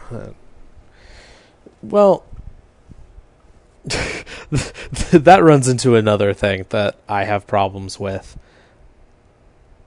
At least with MMPR, because they're still morphed when the pe- powers get essentially copied. Um, Yeah. so the annual Zeo story where he's given back the morpher makes no sense to me if if and only if he still has the powers technically Who has the powers? Jason when the powers get transferred or if it's a Oh. because when the powers were transferred from the original three to the new three, every like they still remained morphed. There was two Red Rangers at that point in time. Yeah. So And Ek, well, Linkara kind of pointed that out during uh, the in space um, review he did, where technically speaking, it was the ninja coins that were destroyed. The dinosaur coins were just damaged, and even some damaged electronics can work sometimes. Maybe Uh-huh. not at full power, but they can still and work. which allowed Adam to morph temporarily. And even Jason in Forever Red, when he morphed, it was like in in like in world wise, he was only morphed for maybe like five to ten minutes. So and we also don't know how damaged his was compared to Adam's. You know, was his damaged more? Was it not damaged at all? Was it literally just with the sword they made an exact copy of the powers? Therefore, Zack, Trini, and Jason have their full powers. It's just there's two of them rather than just one. And then it brings me back to MMPR Pink because Zack and Trini are the black and yellow rangers, but they don't have their morphers with them. I, I haven't read Pink yet. I've been meaning to read that alongside the Justice League ones. Well, yeah. Let, essentially, Zordon does to Kim what they did with Tommy's coin in where they had like all the green suits, except a little a little more precisely. So the other four ranger suits had little pink accents on them. Oh, that's what those are from. Mm hmm Okay. And yellow and black were Trini and Zack, and Trini and Zack are totally a thing in that, which leads to Shattered Grids, coinless them being a thing as well. it's just a weird, weird coincidence consistency between the two. That Zack and Trini are totally a thing. As in, like, a relationship thing? I think I think that's how I remember it. Okay. Is that. It's a little weird. Because I, I feel like in show that really wasn't a thing. So if they forced, kind of forced those two to get together, that's a It's little weird. not like a forced, it's just a they were spending a lot of time with each other and were closer to each other than they were when they were rangers because they were still in high school and sort of thing it's it's not it's not a megaforce jake and gia sort of thing Or a samurai mike and emily Green and Mike and Emily. Yeah. or even a Dino Charge Shelby Tyler situation. It's a little different. I in my head it's a little different because that was actually hinted at Oh yeah, in multiple episodes, whereas you know the Mike and Emily Megaforce- thing was Well, only so- hinted so- at in the crossover, and then in the finale. Yeah, and you know I mean in, in, in Megaforce, that one was more of like I, I keep forgetting their names. Jake and Gia. There you go.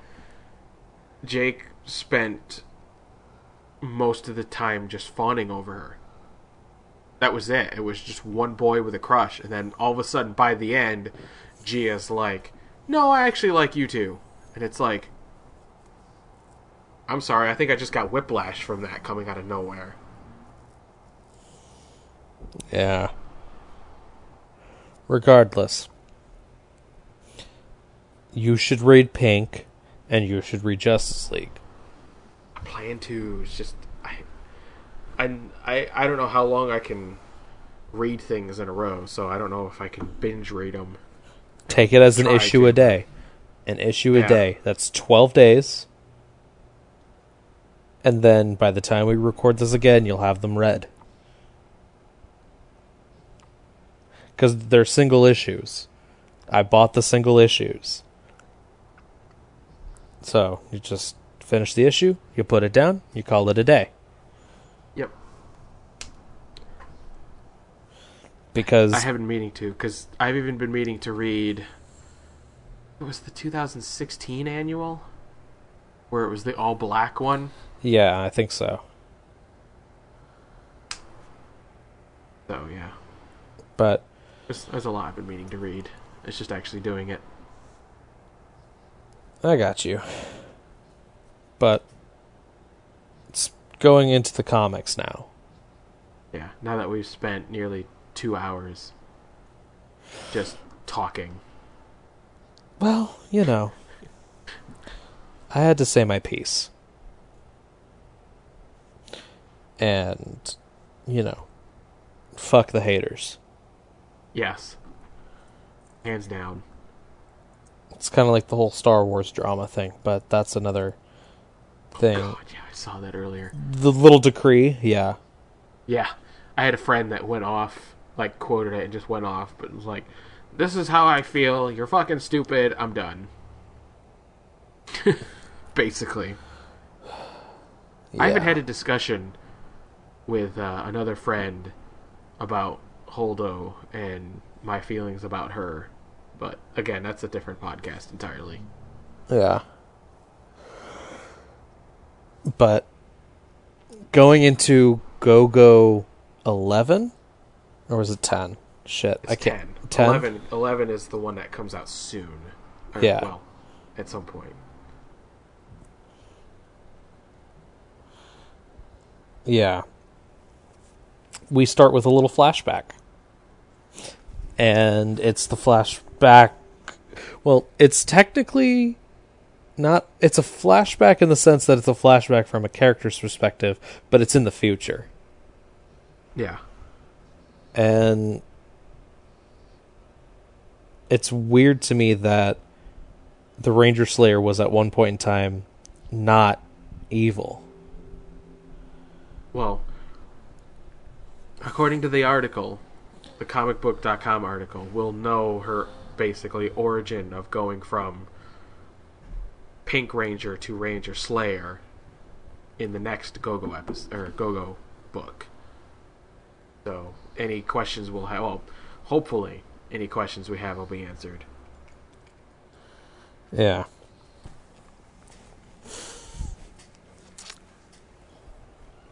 But But w- one one of the things I love with this is that we get the Hyperforce reference. it's actually not a Hyperforce Oh, not? reference. No. Um, I it misspoke um, because this is all taking place on the West Coast, and the Hyperforce stuff happened on the East Coast. He literally just did it as a joke. It's like, oh, Sector 1, Sector 2, Sector 3, and Sector 5. What happened to Sector 4? Oh, Sector 4 blew up. I thought that was because you you ref you told me that was the Hyperforce reference. I did, and I misspoke. Because I Ah, listened to okay. the Ranger Danger episode. And. Yeah.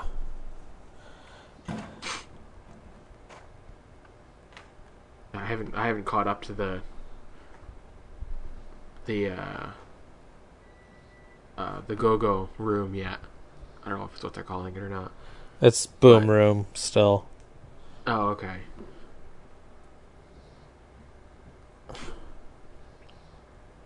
I do I do love this though. Seeing Bulk and Kimberly have a moment. Mhm. Talking like Bulk like I can't believe you guys were the Power Rangers the whole time if I would have known.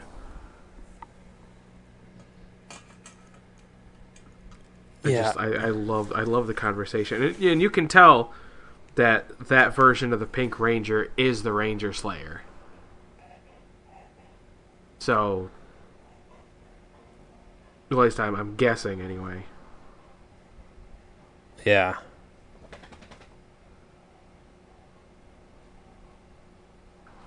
Um. And then we shoot to Angel Grove High School now, where it's Bulk and Skull trying to throw water balloons at Billy, and Skull's apprehensive because apparently they were friends when they were younger. They were. There was a flashback in an earlier Go Go issue where they were best friends. Well, like, like I, I remember that it was just sort of like another piece of canon that's just weird. Like, I'm, I don't hate it. It was just a weird thing to make a thing that they used to be friends. I'm not Yeah. against it, but like, Yeah. I don't know. My favorite thing is Billy catches it without it exploding and throws it back at Bulk. Yeah, and it it was by far one of my favorite little little moments for Billy in this issue. Because it is the culmination of all the training he's been doing on his own. Oh yeah, and he doesn't even like it's coming and then he just goes oh and there you go. Yep. And you know he says um, the whole mental training thing is pay- starting to pay off Which, yeah, that's like that's some like hardcore monk shit. That's some Matrix level nonsense, dude. Yeah.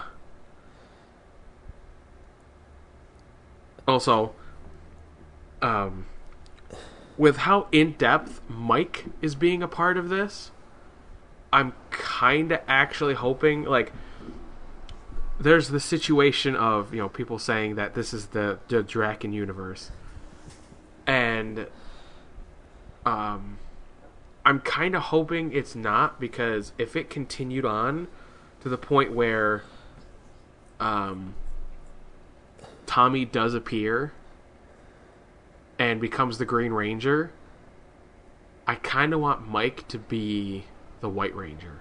Or if this continues, Mike ends up being the Green Ranger, and then Tommy ends up being the White Ranger, and then we have a full seven spread. I think that would it would definitely be something different. Damn trucks going by. I hate you so much. Um it would be a different way to tell the story rather than just oh yeah, Tommy comes along, do the whole green with evil and then he becomes good and then you know, the full team is there. Like I want a different kind of story because they are really pushing Mike right now.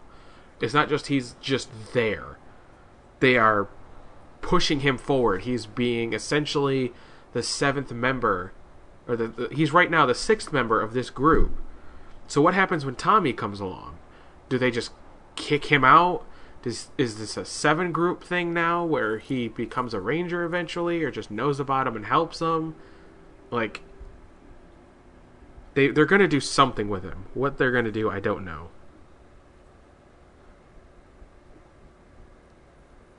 Then he gets all paranoid thinking he's somehow involved with the Power Rangers. Yeah. Like some sort of conspiracy. Which I mean, he's technically not wrong, but he's look going about it in the wrong way. The fact that he hasn't put the pieces together that one of his friends has to be a Power Ranger or someone he knows, because why else would he be targeted? Yep. And then we get the story of Jason's dad dying and him trying to ration with Zordon and Zordon saying he can't. Like because he just can't. And he talks and he even mentions he even sent those in his charge to their end, referring back to the Rangers of 69. Yep. and knowledge earned is knowledge respected is the big takeaway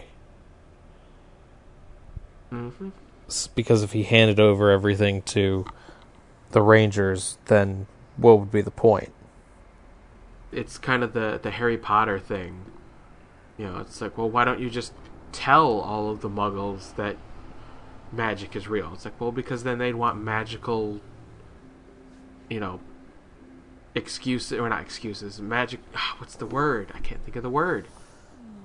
Conclusions to their problems, fixes for their Solutions? problems, Solutions? yeah, magical solutions to all their problems. You know, like my son has cancer. You have magic. Fix him. You know, rather than science or anything like that. So, I feel like it's in the same vein as that. yeah knowledge is power but power corrupts Yep. What is so it? Absolute power corrupts absolutely. yes And then after a little bit of dialogue, their phones go off in class, and then we have the giant Zord. the grave zord Yep. which is a beautiful, beautiful monstrosity. Yep. I can only really see th- Well, I think it's four. You have Tor, the Tiger Zord, uh, the Red Dragon Zord, and the Phoenix Zord. Uh, Because you have Tor, which is the head, Tiger Zord chest, the dragon is both arms, and then you have the Phoenix wings. yeah. I think the shield on his shoulder, on the Grave Zord's shoulder, is from a Zord, but I can't figure out which one.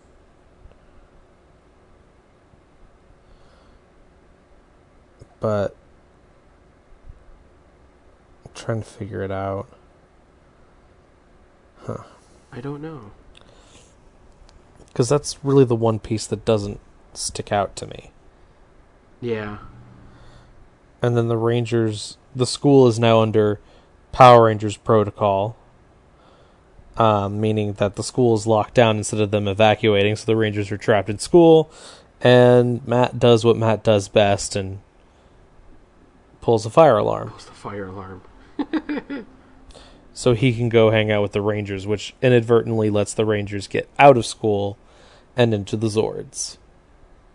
Can I just say the morph is pretty cool? Oh, yeah. They're like jumping in the air and there's like pieces coming together.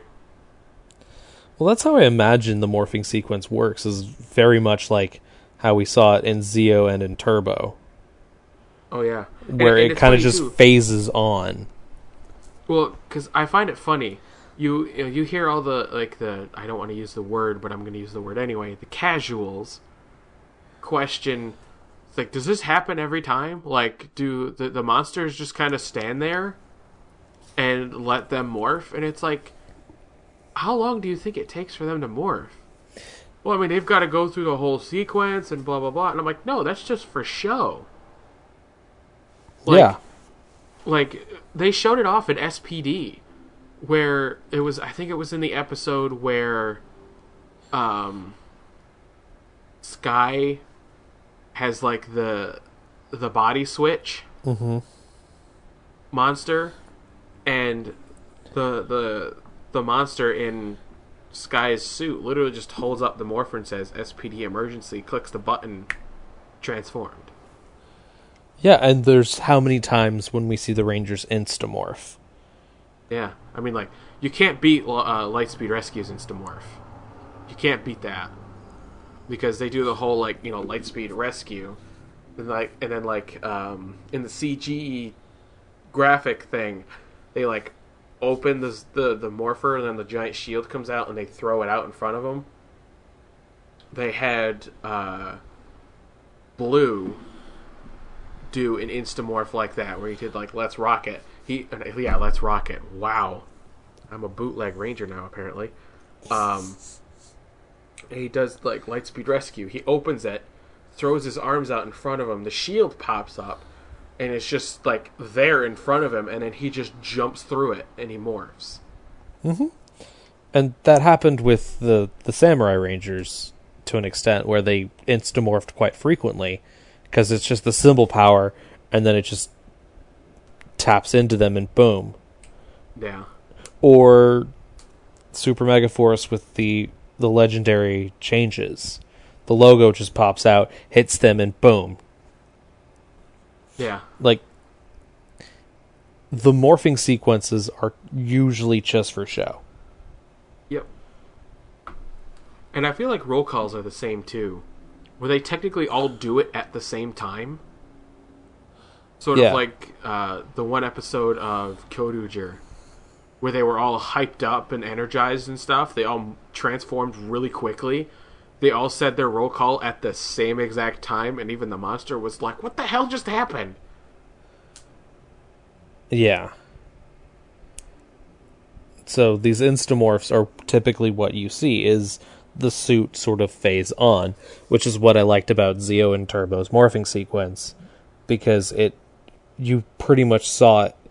Turbo's specifically with the second half once the cast changes because that actually like phases on as opposed to the first half where they they create the like the belt, and then their body moves places slightly with the suit on, Yep. and then Justin grows after morphing.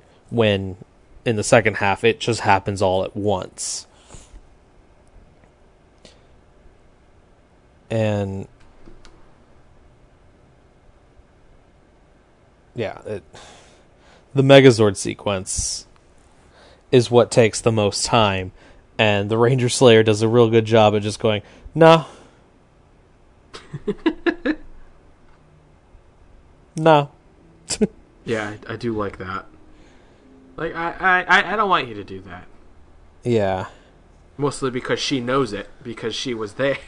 She witnessed it. She was part of it for probably quite a while. well, she's Kim, and so she Yeah. knows how the Megazord sequence works. So she has plans around it, and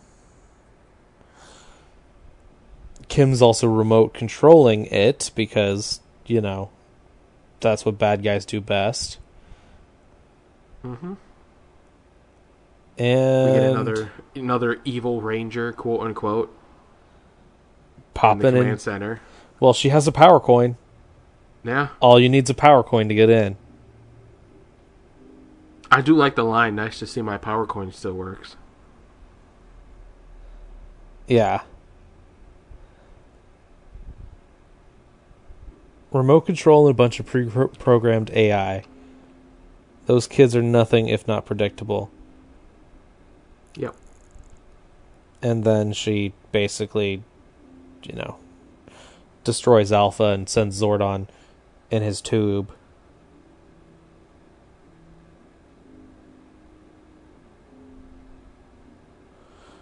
Because she just pops out of nowhere and Zordon's like, Rah! And then Rita says, huh, interesting. This is happening. Uh, Yep. let's see this play out. And then back to Zord fight, where They're getting their asses handed to them. yep. Matt tries to get in because he's Matt. Oh, that's where the legs come from. The legs for the Grave Zord. Yeah? It's the Tyrannus. Titanus? T-Rex Zord. Oh, the T Rex? No, T Rex. Because if you look, are you looking physical or digital? Digital. Okay, uh, page twenty, which is just after the Rita thing.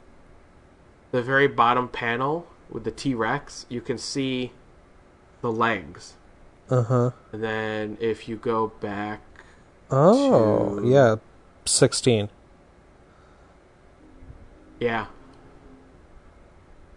they Interesting. Kind, at least the like the things near the hip look the same. Which is interesting because that would imply that the T Rex doesn't change into the red dragon in Dragon's verse. That Yeah. the Thunder Zords were their own Zords. Interesting. I mean, I may be wrong, but you know that's all I really have to go on right now. Yeah. Matt stands on a roof. Being stupid. Alpha gets thrown around and gets the living shit beat out of him. And then it ends with uh, Kim firing an arrow at herself. Yep. Take your hands off my robot. And that's that for Go Go. Now to 28, which is kind of ridiculous. Whew.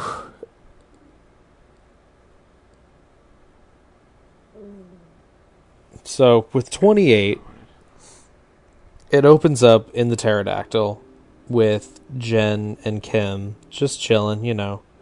And Jen's just like, ah, time's changing. My head hurts. Someone, someone actually pointed out these two look very similar. Like yeah, crazy similar. yeah.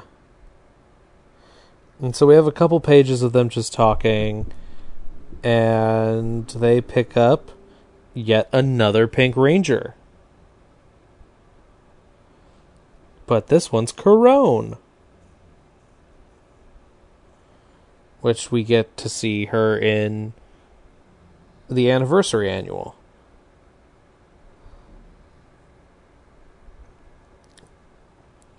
And here, and then we go into the next panel and we see the Rangers that have been picked up. So we have Carter from Lightspeed Rescue, Noah from Megaforce, Noah and Gia from Megaforce, RJ from Jungle Fury, Koda and Kendall from Dino Charge, and Kira from Dino Thunder.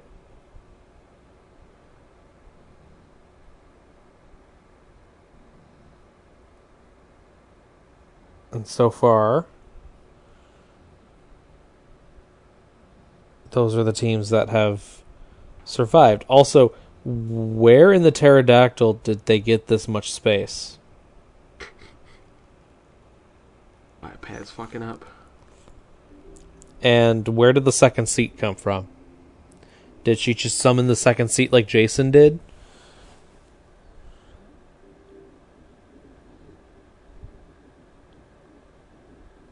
And then, let's see.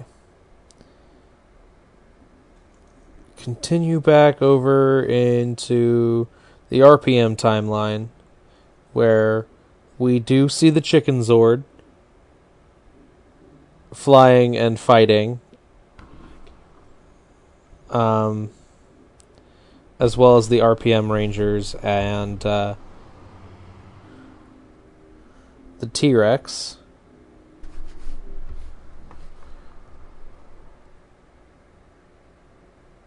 Let's see.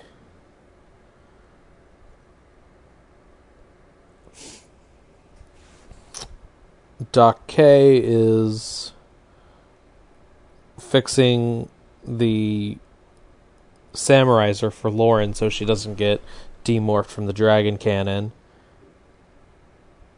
And the SPD A squad. Like if they could have jumped into any place, that's like the perfect place to go. Because Dr. K knows her shit. Well, Dr. K also figured this shit out because she got a dragon cannon. That's true. And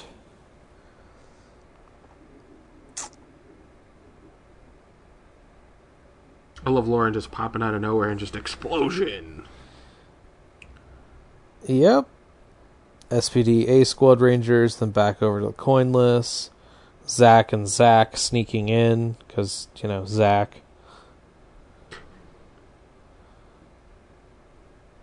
Um, seriously, there's there's a lot of exposition here, and it helps motivate main Zach.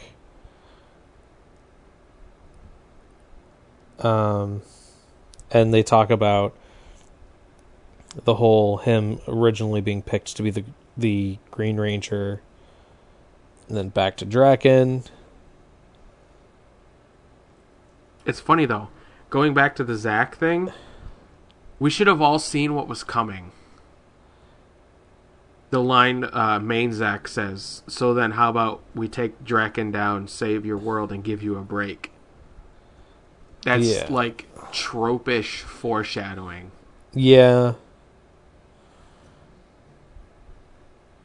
We Like pop- it looks like good things are on the horizon. Let's ruin those good things, you know. Yeah. And then we get to the next page, which I have some things I need to talk about here. Um, Drakkon's suit, first of all. Um, you see the Zeo bits a little bit more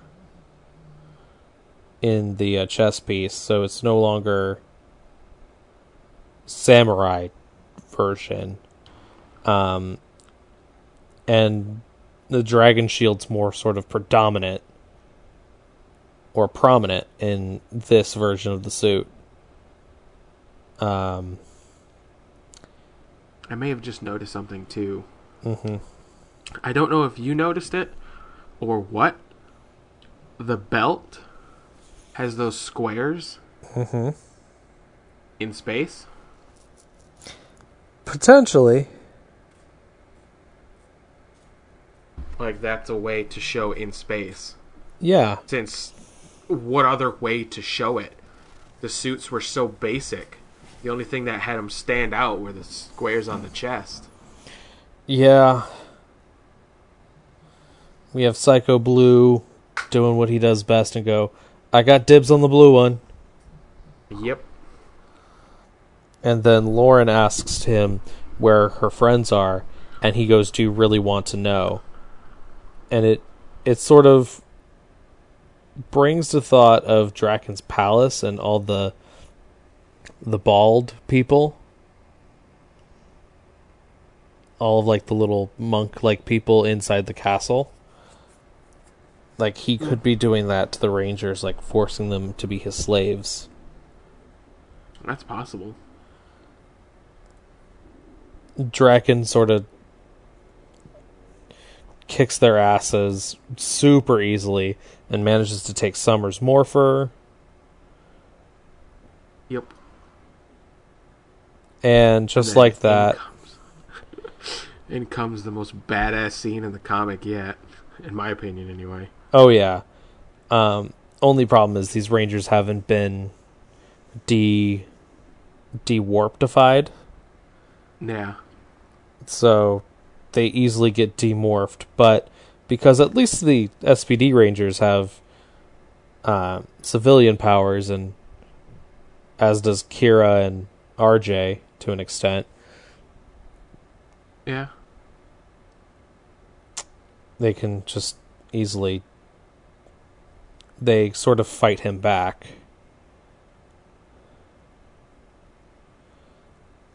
I love how clear they look, though. Oh yeah. Like when when when they get hit with the dragon cannon and they go back to human form. Yeah. I love it.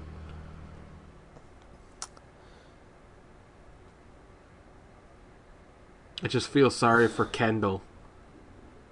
He's apparently in a dress. In a suit, yeah.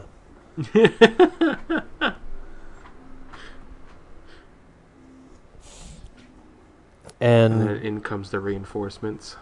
Yeah, and the then Doc K is like, well, everyone's saying they need to leave, and Doctor K is like, I don't want to lose Corinth. I don't want to lose Corinth. And then we cut back to Drakkon's palace, and they save Ninjor. And With the help very of Skull. Scene, the very next scene, we lose Zack. We lose Coinless Zack, Yep. and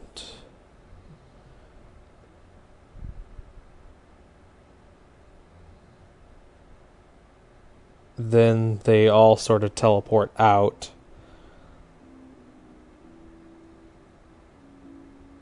They need to get out, and then we see the T Rex shatter the dome, apparently. By Yeah. running into it. Yeah.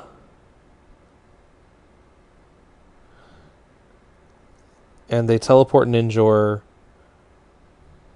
And. Or no, they don't teleport Ninjor yet. They talk to Ninjor, and Ninjor says. Um, well, Billy's like, he won't be destroying any other Rangers. And Ninjor replies, Is that what you think he's doing? No, you, you misunderstand he's not using the power of the morphing grid to conquer rangers. He is conquering rangers so that he may get inside the morphing grid. And there we see Tommy or Drakkon demorph his helmet and go soon. After we see a little bit of a energy crack. And then we go on to the adventures of the Blue Centurion and Ninjor, which isn't really Which all that don't read. important. It's only two panels anyway. It's two pages of fun. Might talk about that once the trade comes out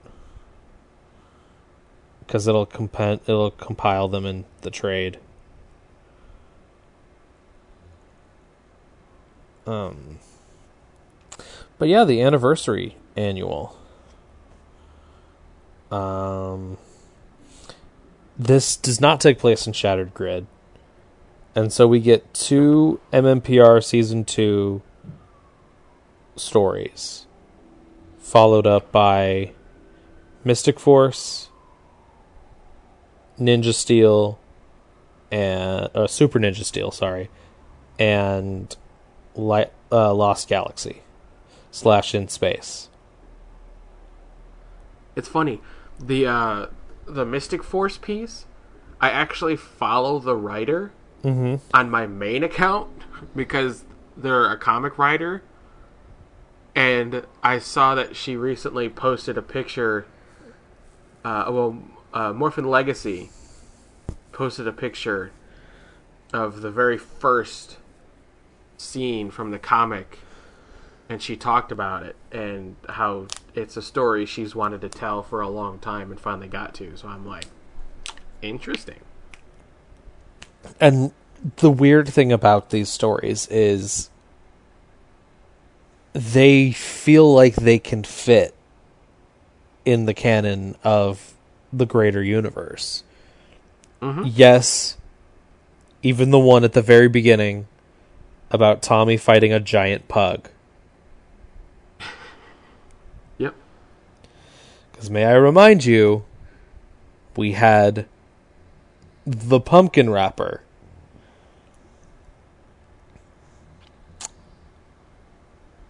And this is also Mighty Morphin Power Rangers, the same ones who, in the Boom continuity, dealt with Sheeple and a bunch of other ridiculous villain uh, monsters.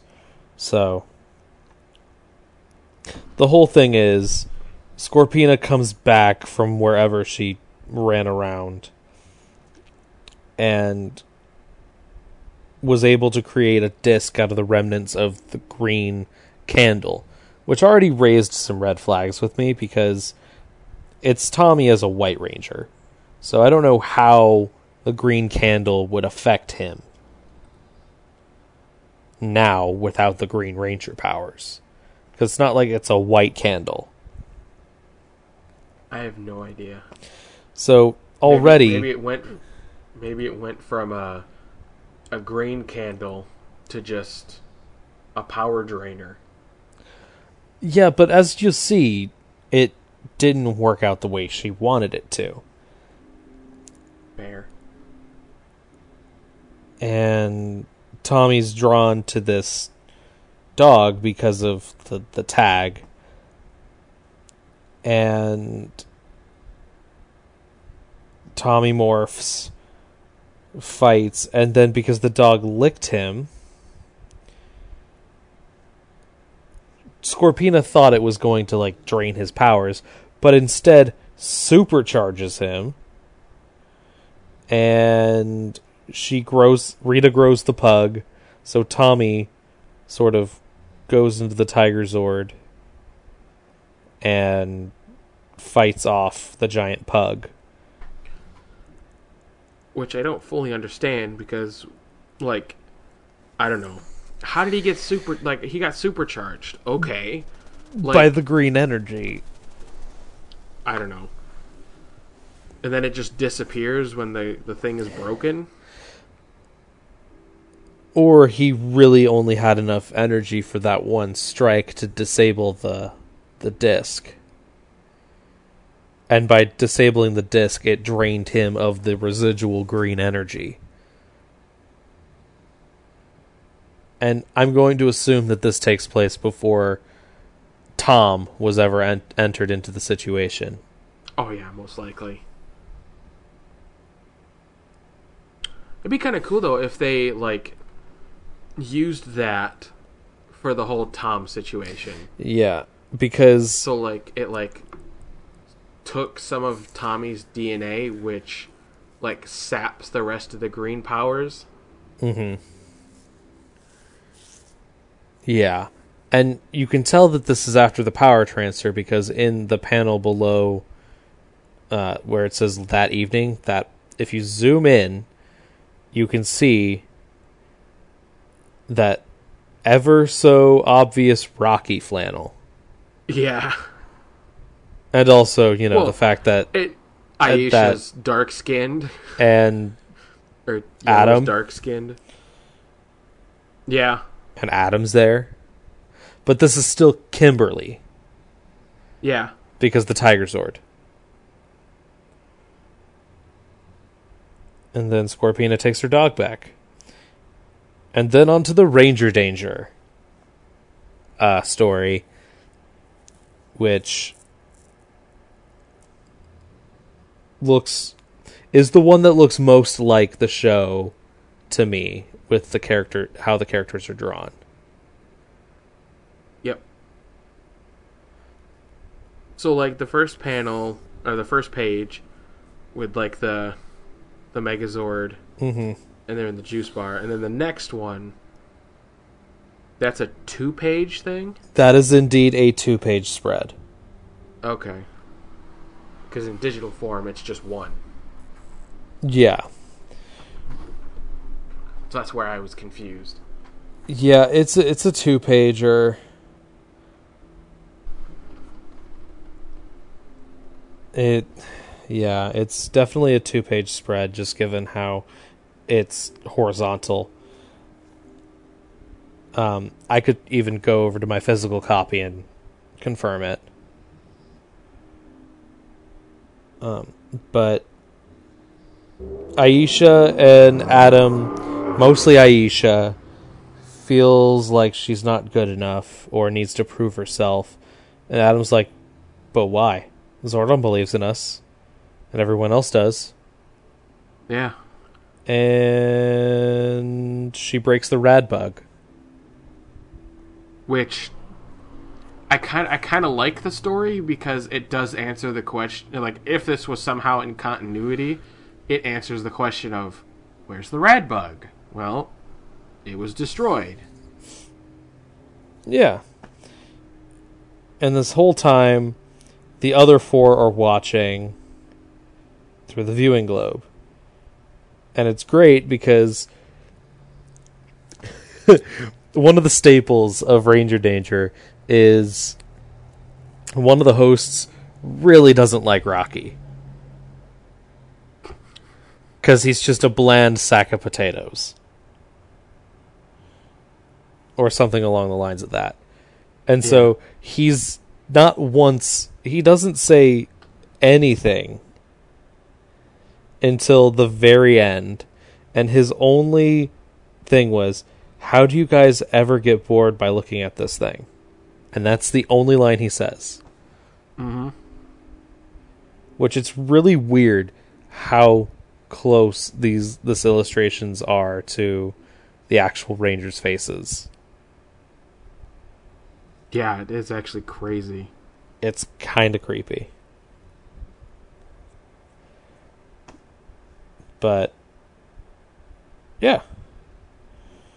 So we move on to the Mystic Force story um which takes place before the show in this case. And Shortly before the show started, I think. deals with Udonna and Leanbow specifically. And here's what really is funny to me. When she's doing the tarot reading, um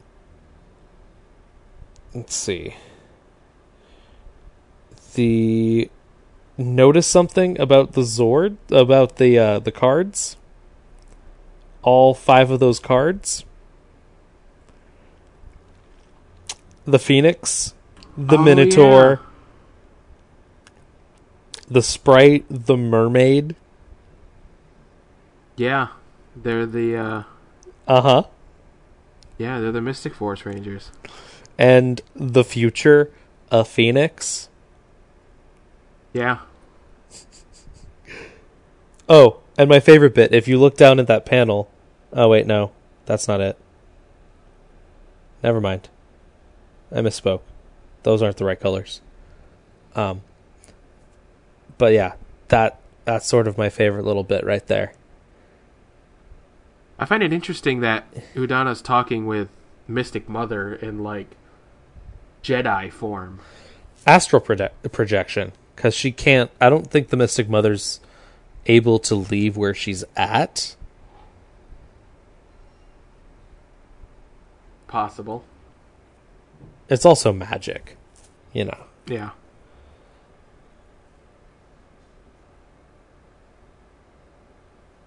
And then it's cool when they do the whole like vision thing. You can see the the symbols of the other rangers go by. Mm-hmm. Though surprisingly, there's no phoenix. There's a red like M, but no red phoenix. Yep. And Koragg and her talk and fight. And by fight, I mean he literally just kicks her ass. Yep. And we get another broken visor shot. And he goes, "I don't want to. I don't want to kill you. I have fair. I have a lot of respect for you. So let me just say this right now. He's dead. Go away." Basically. and then she sort of she forgets the dream, I guess, but not the feelings that came along with it. And then we see a shot of the the Mystic Force Rangers and that's the end of that. yep. And this is It's a good it's it I like it. It's a really good one. Oh yeah. I mean, all of these stories are actually really good. because it, it actually mirrors Magiranger. Because in Magiranger, it was the same story of um, the mother of the kids who were the the Magiranger, the main five. Um, when she came back, she did that whole meditation thing Mm-hmm. like they did in this comic. And she found him. But he was in his like legend form, the more monsterish form, Yeah. and she helped him through this astral pro- uh, projection thing to come back. And that's how the the Wolzard Fire or Wolf Warrior appears in Mad Magiranger. So it I I don't know if the writer saw that or just made all of this up and it just so happens to mirror Magiranger. But either way, it's a good story. I do like it. Yeah. And then we move on to the Ninja Steel story. Um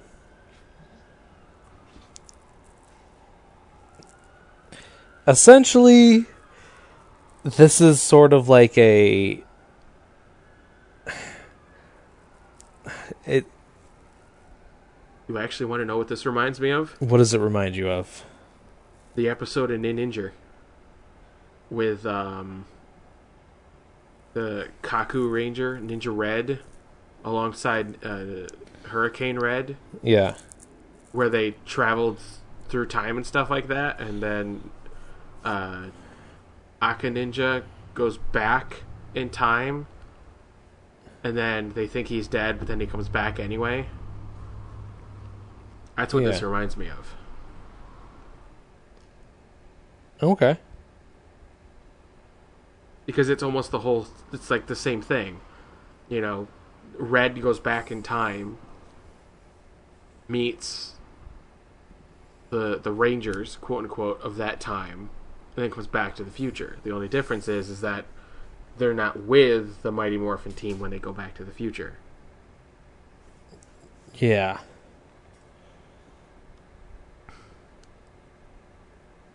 I like it because Mick's just like, "Hey guys, it's Alpha 5." And and then he's like, "You know, greatest invention of King Lexian of Edenoi, Zordon of Eltar, celebrated technician, like just sort of ties the continuity of it all together." Well, because I like it. It's like loyal assistant to the Mighty Morphin Power Rangers. Oh, the dinosaur ones, right? I love dinosaurs. oh man peter well not peter uh shoot. What's his character's name again? I don't know. i wanted to say marv but that's not right. Preston. preston. Presto changeo yes okay Yeah. there we go. Uh preston's just like oh the dinosaur ones i love dinosaurs. And he was about to go into great detail of the story of how they met alpha wearing a mustache And a top looking. He essentially looks like the monopoly guy version- yeah, robot version of the Monopoly guy. and the great Cahulian eggs. Uh, no time to explain, but because of something that happened 25 years ago, they need your help to close it back up. And because time is an anomaly sort of dealio, it sort of mirrors Jason and Brody sort of mirror each other in what they do, and they team up for of. half a second, and then Brody blasts him with water. Yeah.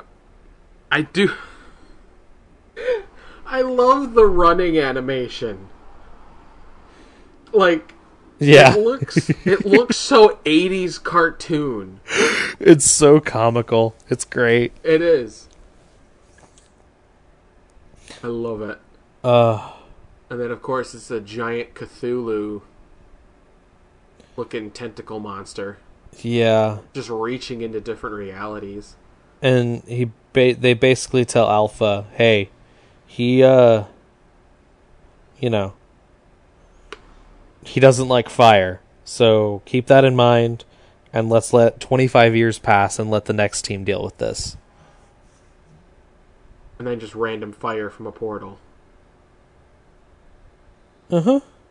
And then So Jason. basically, what they're what they're saying basically is that all of those portals, while open up to different times, were opened at the same time for this dimension. Uh huh. So everything ha- is happening at the same time, and it's it's a really cool thing. I love that type of um, storytelling.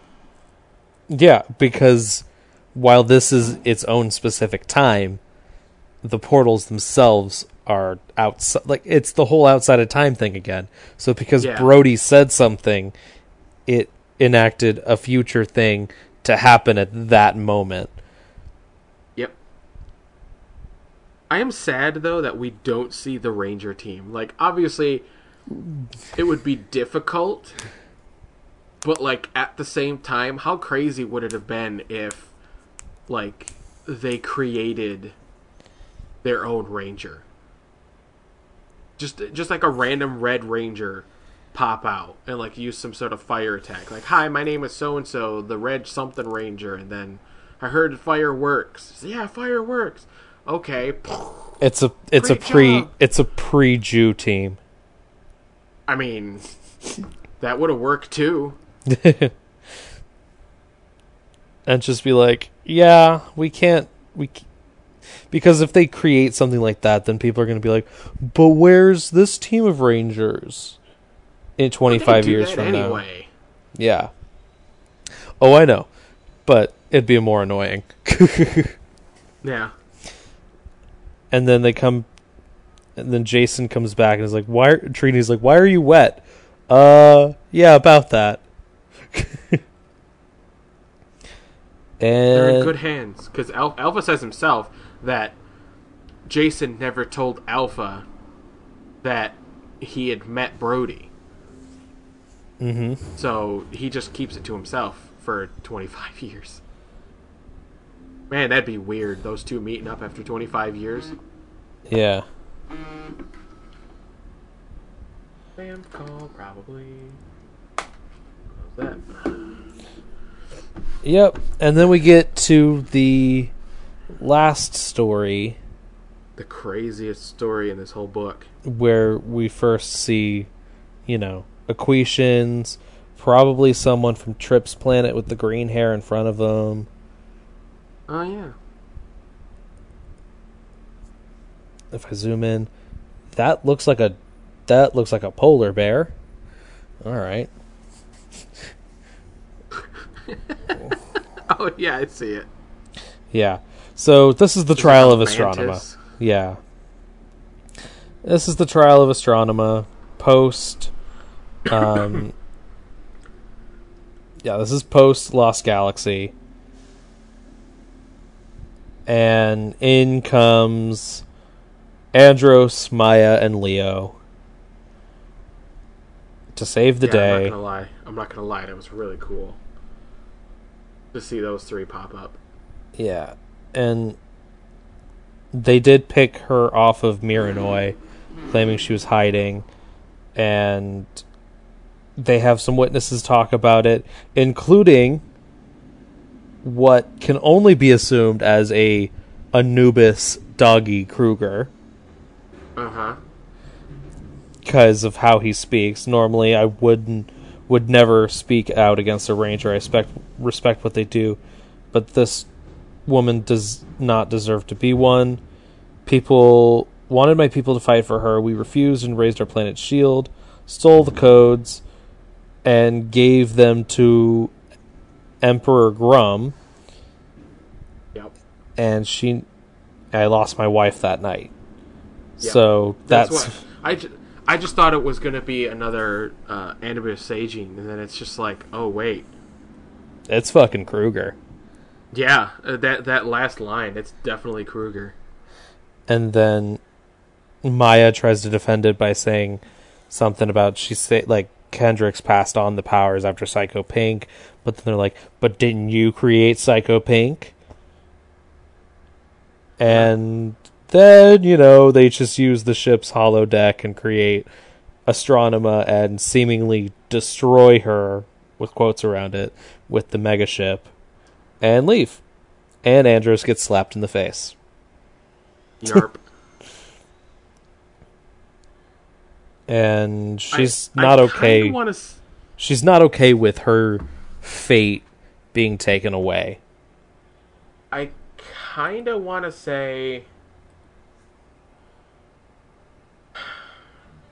I kind of want to say this is not post Lost Galaxy. Because. At the end of Lost Galaxy. They lost their powers because they put the swords in there. Like now it's it's not totally against the realm of possibilities that they took the swords back out Well, and then went. this could be. Here's the thing: this could be after the Lightspeed Rescue crossover, where they have their powers back. Well, I, I look I look at the Lost Galaxy powers as you can get them back at any time. Uh huh. If you're alive and you can pull a sword out of the stone again, you can get your powers back. It's essentially they're dormant in the sword. So when you don't need your powers, put the sword back. And then, oh no, we need powers again. Take the sword back out, and now you have your powers again. Well, you know they they were on Mirinoi at the end of the series, so Oh yeah, and they even say they found Karone on Mirinoi. yeah. Um, so I mean, my- My biggest question of whether this is post or during Lost Galaxy is Mega ship. Kendrix? also mega Where's- ship. wh- where's yeah? I, my biggest thing is where's Kendrix? Because if Kendrix at the end of Lost Galaxy, spoilers, Kendrix comes back, meaning she's alive. If Karone is on trial from what Astronema did, don't you think one of the best people to have to defend her be the person who gave her those abilities to be a ranger? Like, in my opinion, Kendrix should have gone. Like, it shouldn't have been Maya. It should have been Kendrix. And the only thing I can think of is that if Kendrix isn't there, then that would mean she's still dead. But then, how would they be on Mirinoi if Kendrix wasn't back? Like, that whole sequence of events happened so quickly in the finale that, you know, it has to be, but can't be at the same time. Yeah, it's it's a it's a continuity error. Unless Kendrix is still dead. In this, yeah. Well, it depends. I mean, if, you know, the writer wants to think that, then you know.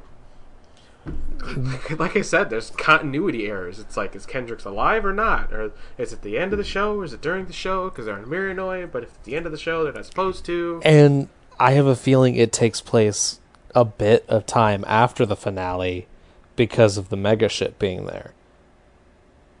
Because the original megaship blew up at the end of Lost Galaxy. We also don't know how long it took them to make the new Astro Mega ship back Well- on KO 35.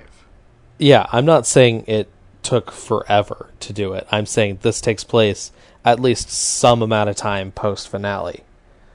Yeah. And at that point, Kendrix might have not been available to come because of, you know, setting up a new sort of colony on a planet kind of requires some scientific mumbo jumbo. And who else but Kendrix? I actually remember a line from Forever Red where when Andros shows everybody the Megaship Mark II, he says fresh off the assembly line or whatever from KO 35. Which means the Mark II will not be complete like what, 4 or 5 years later? Maybe he had a second one hidden away on KO 35 then. That was a Mark 1. Maybe? I I honestly don't know anymore. There are so many things that are contradicting each other right now. That's great. Like it, it it's it's taking continuity and it's putting it into a blender and just says, "Here's a story." and that's truly how comics should be. I was gonna say I thought you were gonna say that's how Power Rangers is, and I'm, I was going to agree with you. Well, also Power Rangers. Comics as a whole is just a mess of continuity nonsense. Yeah. It's great. I love it. But yeah, with that, everything seems fine. I do like the way it ends though. Wait, they flew in on the mega ship, but then in that last scene, they're in the shuttle. Yeah. It's just those two. Because it says, uh, you're my brother and I love you, but you need to give me some space, or you'll find out just how much of Astronema is still with me, or still inside me. And even uh, Maya says in the uh, thing before that, of course I'll prep the shuttle. Oh, yeah, I must have So- missed that. The scene up until the last two is on the megaship. But then the Are You Okay? Not Yet, But I Will Be is on the shuttle with the two of them. I think. Looks like it. But with that, we're all caught up on Rangers. Yep. Then we're not going to get another comic for a while, right? Yeah. Not, not till next month, which technically is not that long. Yeah, but sometime next month. But uh, Yeah, we're not going to see it's going to be Go Go 12 I th- or 11 11 first, I think. I have no idea. I, I mean, with your pull list, does it show? Uh, I don't have access to it right now. It's Oh, only at the at the shop. So let me see.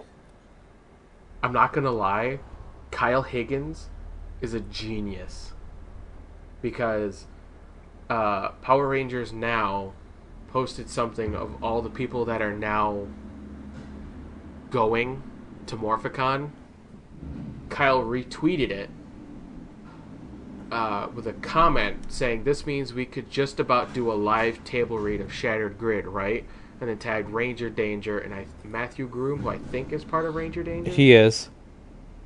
co-wrote a story for but yeah okay and then um peter Sudarso just replied to it with put me in coach so if they can manage that it's gonna be amazing Oh yeah. Okay, so it is Go Go first, and then twenty nine. yep So oh so it's I- okay so it's go-go and then mighty morphin yeah, so it's Go Go eleven, and then MMPR twenty nine.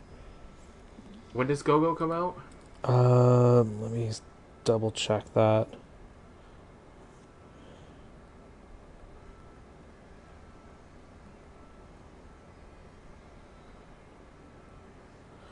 Do do do do do do.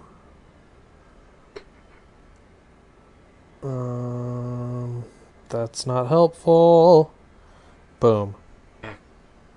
I can't. I, I just can't wait to hear the backstory for the Ranger Slayer. To finally know what happened, because if it's like mind, if it's like a mind uh, control, then it would make sense why she becomes part of this new team after Shattered Grid. But if it's not, that opens up a whole other spool like spool of questions. Like, Oh, okay, so then why is she now good, maybe, or just like passive aggressively like shit needs to get done, so I'm gonna join you to get it done? yeah. Looks like we're actually about a week away from Go Go 11. Really? Looks like it's dropping on uh, on the 4th. Yeah, it's next Wednesday. Well, shit. At least that's according to Boom's website.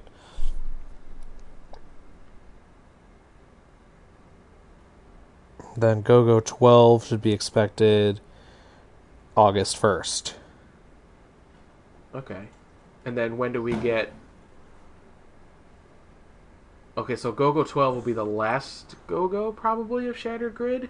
Yeah, 12 is the last GoGo of Shattered Grid.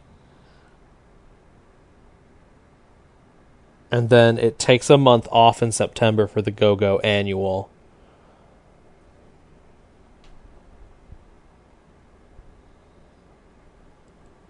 And then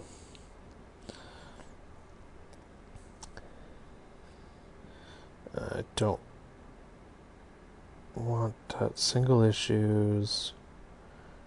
Um, series title. Scroll all the way down to M. Go.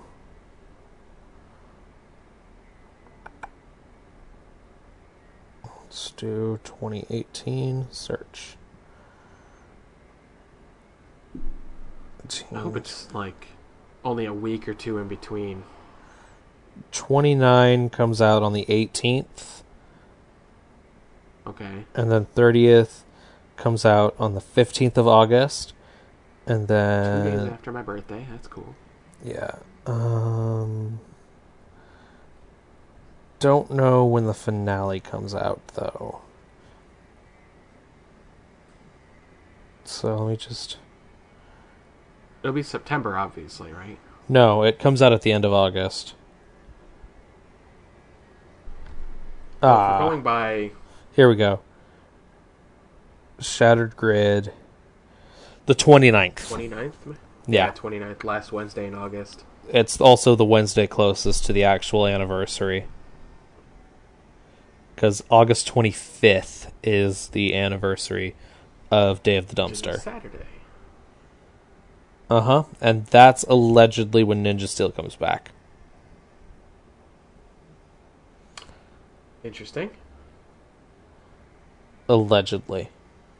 They better go all out. That's all I'm saying. We got sh- we got the huge shaft with Super Mega Force and that bullshit Legendary War. Like, I can sit here and say Doctor Who did it decent. Oh wait, no, it aired August twenty eighth. So it's literally the day after. Oh, okay. So the twenty fifth would be the Saturday beforehand. But yeah. Yeah. We better get something good. That's all I'm saying. So many different shows eh, and movies and everything go crazy for anniversaries. And then Power Rangers is like, we're going to half ass it and just hope you enjoy it. And it's like, we're really not going to like it. I don't know, man. Also, why the hell is the artist tribute included in this series? That's stupid. I'm looking at Go Go Power Rangers. Like books in this series, eleven, and the first one's the the artist tribute. I'm like, no, no, no. But yeah, I can't pre-order it yet, so I have to probably wait till like Monday, which is fine. Um, but that's sort of ends it for us at nearly the three-hour mark.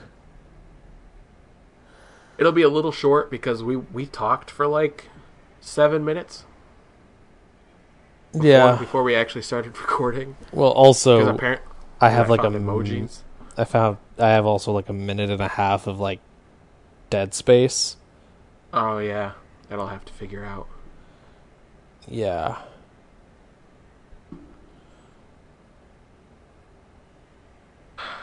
Oh, think I think the conclusion for today is uh, don't be a dick. don't be a dick, be excited, but if things don't end up the way you want, go back to number one. Don't be a dick. Move on. Go. Wah, I don't like this. Go do Yeah. something else. Literally, Unless you have constructive con- uh, constructive criticism, that's okay.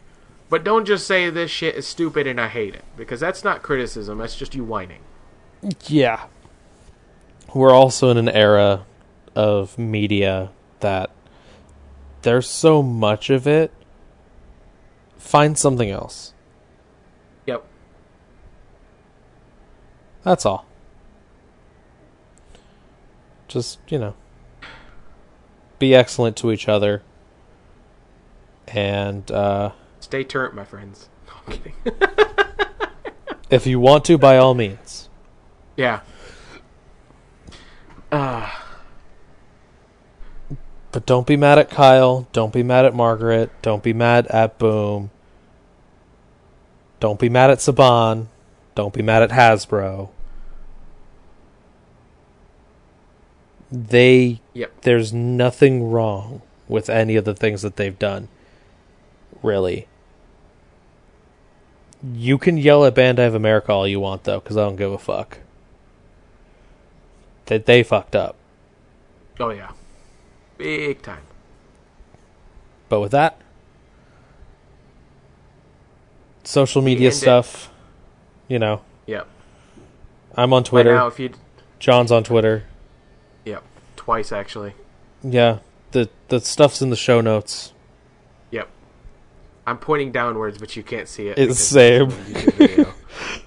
I'm pointing down too, and I'm like, oh wait, this is an audio format. I forgot about that. Um, So everything's down there. Um,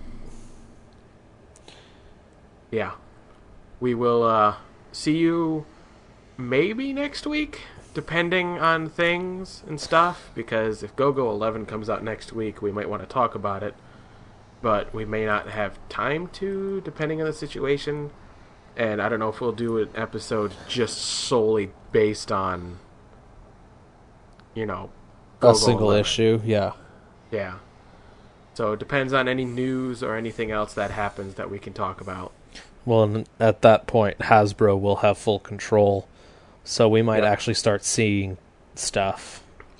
You know, images of new toys or like, great, now that we have control, we can announce these four things and it's like explosion of happiness everywhere. Another coloring book. Which I already own one. So yeah. We'll probably get Yeah. more around Comic-Con and at Comic-Con Oh yeah. because Hasbro is going to have a big presence there and whatever they talk about there will be elaborated on probably at Morphicon and we'll see where to go from there. Yep. Ba- Bandai still has Ninja Steel and whatever's left of the legacy line. And after that, that that's all she wrote. We move on to the full Hasbro era. We can rejoice. Bring it on. And we will bring it next week. We'll see you guys then. See ya.